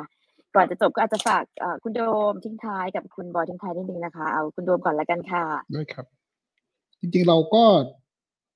เออเราเป็นบริษัทเล็ก ๆ นะครับ ที่ทำทุกอย่างเท่าที่ JVenturesั่งให้ทำหลังๆก็จะคิดเองว่าอยากให้ทำอะไรเราก็ทำใช่ไหมครับตอนหลังเรามาคิดเอง ถ้ารับคำสั่งอย่างเดียวไม่น่าจะดีเราแอบทำอย่างอื่นด้วยนะครับ ก็จะเป็นบริษัทเล็กที่อยู่ under ใช่ไหมเพราะฉะนั้นคือผมคิดว่าปีนี้เป็นปีที่ที่ที่ JFINมีสภาพคล่องสูงแล้วก็ราคาได้แล้ว มี chain ด้วยนะครับ เพราะฉะนั้น JFIN ก็จะถูกรวมเข้าไปในเอ็กชแนนแล้วก็จะเราเราก็จะเอา chain นั่นแหละมาเป็นตัว lead นะครับจะเห็น product หลาย ๆ ตัว ที่ทำบน chain อื่นไม่ได้อยู่อยู่บน chain นี้นะครับ ก็ฝากไว้ประมาณนี้ครับโอเคค่ะ สั้นแต่ได้ใจความ เชิญค่ะคุณบอยค่ะก็สิ่งที่เราทำมาตลอด 3 ปีนะครับ เราก็มีความเชื่อแล้วก็ความเชื่อนั้นเนี่ยเราทำให้เราสร้าง infrastructure นะครับ แล้วก็สร้างแอปพลิเคชัน แล้วก็ เตรียมพร้อมสำหรับสำหรับ wave ของของเทคโนโลยีตัวนี้ ให้กับประเทศของเราด้วยนะครับ เพราะฉะนั้นจริงๆแล้วสิ่งที่เราทำมาเนี่ยเราเปิดรับแล้วก็ต้อนรับนะครับ ไม่ว่าอย่างที่บอกเพื่อนพี่พี่ทาโร่บอกก็คือเมืองไหนที่สนใจในการทำท็อกเค็นหรือ corporate ไหนที่สนใจในการทำท็อกเค็นเนี่ยเราเชื่อว่าเราเป็นบริษัทและก็กลุ่มบริษัทที่พร้อมนะครับ ในการ support แล้วก็ในการในการนำเทคโนโลยีที่เรามีในมือเนี่ยในการสนับสนุน สิ่งที่ทุกคนคิดได้นะครับ เพราะฉะนั้นเราไม่ใช่เป็นเพียงแค่คนทำเรายังอยากจะสร้าง network สร้างสร้างตัว ecosystem ตรงนี้ร่วมกันนะครับ แล้วเราเชื่อว่าเราพร้อมในเชิงเทคโนโลยี แล้วก็เราพร้อมในมุมของความเข้าใจในการทำเหรียญในการทำทำทำ ecosystem ตัวนี้นะครับ แล้วก็สิ่งที่เราวาง roadmap ไว้เนี่ยจะเป็นการวางเพื่อเชิญชวนนะครับ corporate เข้ามา ร่วม ecosystem ตรงนี้ เราหวังว่าตัว JFIN จะเป็น infrastructure หลักนะครับ เราเราอยากจะเป็นส่วนหนึ่งให้กับทุกๆ คนที่เข้าสนใจในการเอามาเขาเรียกว่าอะไร optimize ตัวเทคโนโลยีบล็อกเชนนะครับ ก็ฝากเจฟินไว้กับทุกท่านด้วยครับ ขอบคุณครับขอบคุณค่ะ เจฟินก็อยู่ในอ้อมใจทุกคนอยู่แล้วนะคะ วันนี้แฟนคลับรอฟังกันเยอะมากแล้วอยากจะมาฟังว่า อะไรยังไงทำไมถึงได้แบบว่าพัฒนาก้าวล้ำแล้วก็ไอ้เจ็ดหลักเศรษฐศาสตร์ของคุณทาโร่เนี่ยมันคืออะไรบ้างนะคะวันนี้ก็ครบถ้วนมากเอิร์ธมีคำถามไหมคุณเอิร์ธคุณเอิร์ธก็เป็นคนที่เฝ้ารออยู่เหมือนกันค่ะอยากจะถามเรื่องคริปโตมาตลอดไม่มีไม่มีแล้วครับโอเคอยู่ครับโอเคค่ะก็ครบถ้วนนะคะอะเอิร์ธว่าไงจ๊ะอ๋อไม่ครับอ่าพอดีมันดึกแล้วครับเดี๋ยวจะให้สปิกได้ครับก่อนครับ อ่าได้เลยได้เลยโอเคค่ะ ก็วันนี้ก็ถือว่าได้มาจับมานั่งตัวเป็นกันสามท่านนะคะ ก็พูดคุยสอบถามกันครบถ้วนเยอะมากแล้วนะคะ ก็ยังไงก็ตามแต่นะคะ ก็ยังติดตามรีลันได้ใน Facebook Live นะคะ มีคำถามสามารถใส่ในคอมเมนต์ได้นะคะ เดี๋ยวจะแต่ไปสอบถามทาง JFIN มาตอบคำถามให้เราได้เพิ่มเติมด้วยเช่นกันนะคะ ก็ยังไงก็ตามวันนี้จะต้องขอปิดห้องแต่ก่อนปิดห้องขออนุญาตนิดนึงนะคะว่ายังยังไงก็คือเจอ่า FinTalk เนี่ยค่ะเราจะพูดคุยเรื่องการลงทุนการเงินการ การจัดการการทุกอย่างนะคะ เราต้องมีความรู้ในการลงทุนนะคะ ก็เราได้จัดคอร์สที่เป็นเรื่องคริปโตขึ้นมานะคะ from zero to hero นะคะ ก็สัปดาห์นี้จะเป็นสัปดาห์ที่ 3 แล้วนะคะแล้วจัดอีกทีวันอาทิตย์เนื่องจากว่าวันเสาร์เรามีงาน blockchain Thailand Genesis วันเสาร์นะคะ ก็ทุกคนก็อาจจะอาจจะ busy กันทั้ง speaker ทั้งหมดเลยทั้งทางคุณแบงค์นะคะ จาก Zipmex นะคะ คุณอาจารย์ตามนะคะ แล้วก็คุณสันเจ คุณหาแล้วก็คุณเอกราชด้วยนะคะ เราเจอกันวันอาทิตย์นะคะ เรามีอีกครั้งคือวันสัปดาห์นี้แล้วก็สัปดาห์หน้าจนถึงวันที่ 4 ธันวานะคะใครยังไม่ลงทะเบียนสามารถสแกน QR code ได้นะคะ แล้วก็สัปดาห์นี้เป็นวันอาทิตย์ที่สำคัญคือเราจะมีหนังสือ Bitcoin Standard ที่อาจารย์ตามกับทางคุณหาได้แปลไว้ แล้วก็เสียดได้ออกหนังสือเรียบร้อยแล้วนะคะ ก็จะส่งถึงมือฟินฮอกนะคะ ในวันที่ 1 ธันวาคม หรือ 2 ธันวาคมไม่เกินนี้จะเป็นคนที่ได้รับหนังสือเล่มแรกๆก่อนใคร แล้วก็มีมาจากฟรี5เล่มนะคะ ให้กับ ทุกท่านที่ร่วมลงทะเรียน แล้วก็เข้ามาเรียนในคลาสเรา แล้วก็ร่วมกิจกรรมด้วย แอบบอกว่ามีควิสนะคะอาจารย์ตามเตรียมควิสมาอย่างดียังไง เตรียมตัวเข้าเรียนตั้งแต่บ่ายโมงนะคะถึงห้าโมงเย็นเพื่อรอรับหนังสือด้วยกันนะคะ ก็โอเค วันนี้ก็ขออนุญาตปิดห้องแต่ก่อนจะปิดห้องนะคะ คุณเอิร์ธคะเราถ่ายรูปกลุ่มนิดนึงใช่แล้วครับ เราต้องเป็นถ่ายพิรูธีปการนิดนึงนะคะ วันนี้เจฟินมานะคะ คุณทาโร่นะคะ ยิ้มหน่อยค่ะเอามือออกมาจากหน้านะเรียงโอเคพร้อมยังคะพี่เอิร์ธ อะได้ครับ ทุกคนมองกล้องนะครับ แต่งหล่อนิดนึงนะครับ โอเคครับหนึ่งสองครับถ่ายรูปครับหนึ่งสองครับ โอเคครับ โอเคค่ะ ยังไงวันนี้ก็ติดตาม FinTalk นะคะใน Clubhouse แล้วก็ในอ่าเป็นเฟซ Facebook fanpage ด้วยนะคะ แล้วก็ยังมีเรื่องของตัวพอดแคสต์นะคะ พี่เอิร์ธมีอะไรบ้างคะพี่เอิร์ธไล่เลยค่ะพอดแคสต์เราเยอะมากค่ะ พี่จำไม่ได้เลย แปะในรูปนี้เลยนะครับ ก็จะมีว่าพอดแคสต์ของเราเนี่ยคือเผื่อใครเป็นคนสายออกกำลังกายนะเราก็ไปออกกำลังกายแล้วก็ฟังบนพอดแคสต์อย่างเช่น Google นะครับ Google Podcast นะครับ Apple Podcast นะครับอ่า Spotify นะครับ Podbean นะครับ ก็ได้หลาย ๆ ที่เลยหรือว่าใครที่ชอบดูเป็นตัวอ่าที่แบบมีหน้าจอ speaker หล่อ ๆ ขึ้นมาด้วยเนี่ยครับ ก็มีบน Facebook นะครับ มีบน YouTube นะครับ มามาดูความหล่อๆของ speaker ได้นะครับ โอเคค่ะ แล้วเรายังมี LINE Official ด้วยนะคะ พูดคุยสอบถามกันได้นะคะ โอเคค่ะยังไงวันนี้ขออนุญาตลาปิดห้องก่อนนะคะ ขอบคุณนะคะ มากๆเลยคุณทาโร่คุณโดม แล้วก็คุณบอยนะคะ ที่มาพูดคุยกันวันนี้นะคะ ยังไงขอบคุณมากเลยค่ะ สวัสดีค่ะ สวัสดีค่ะค่ะ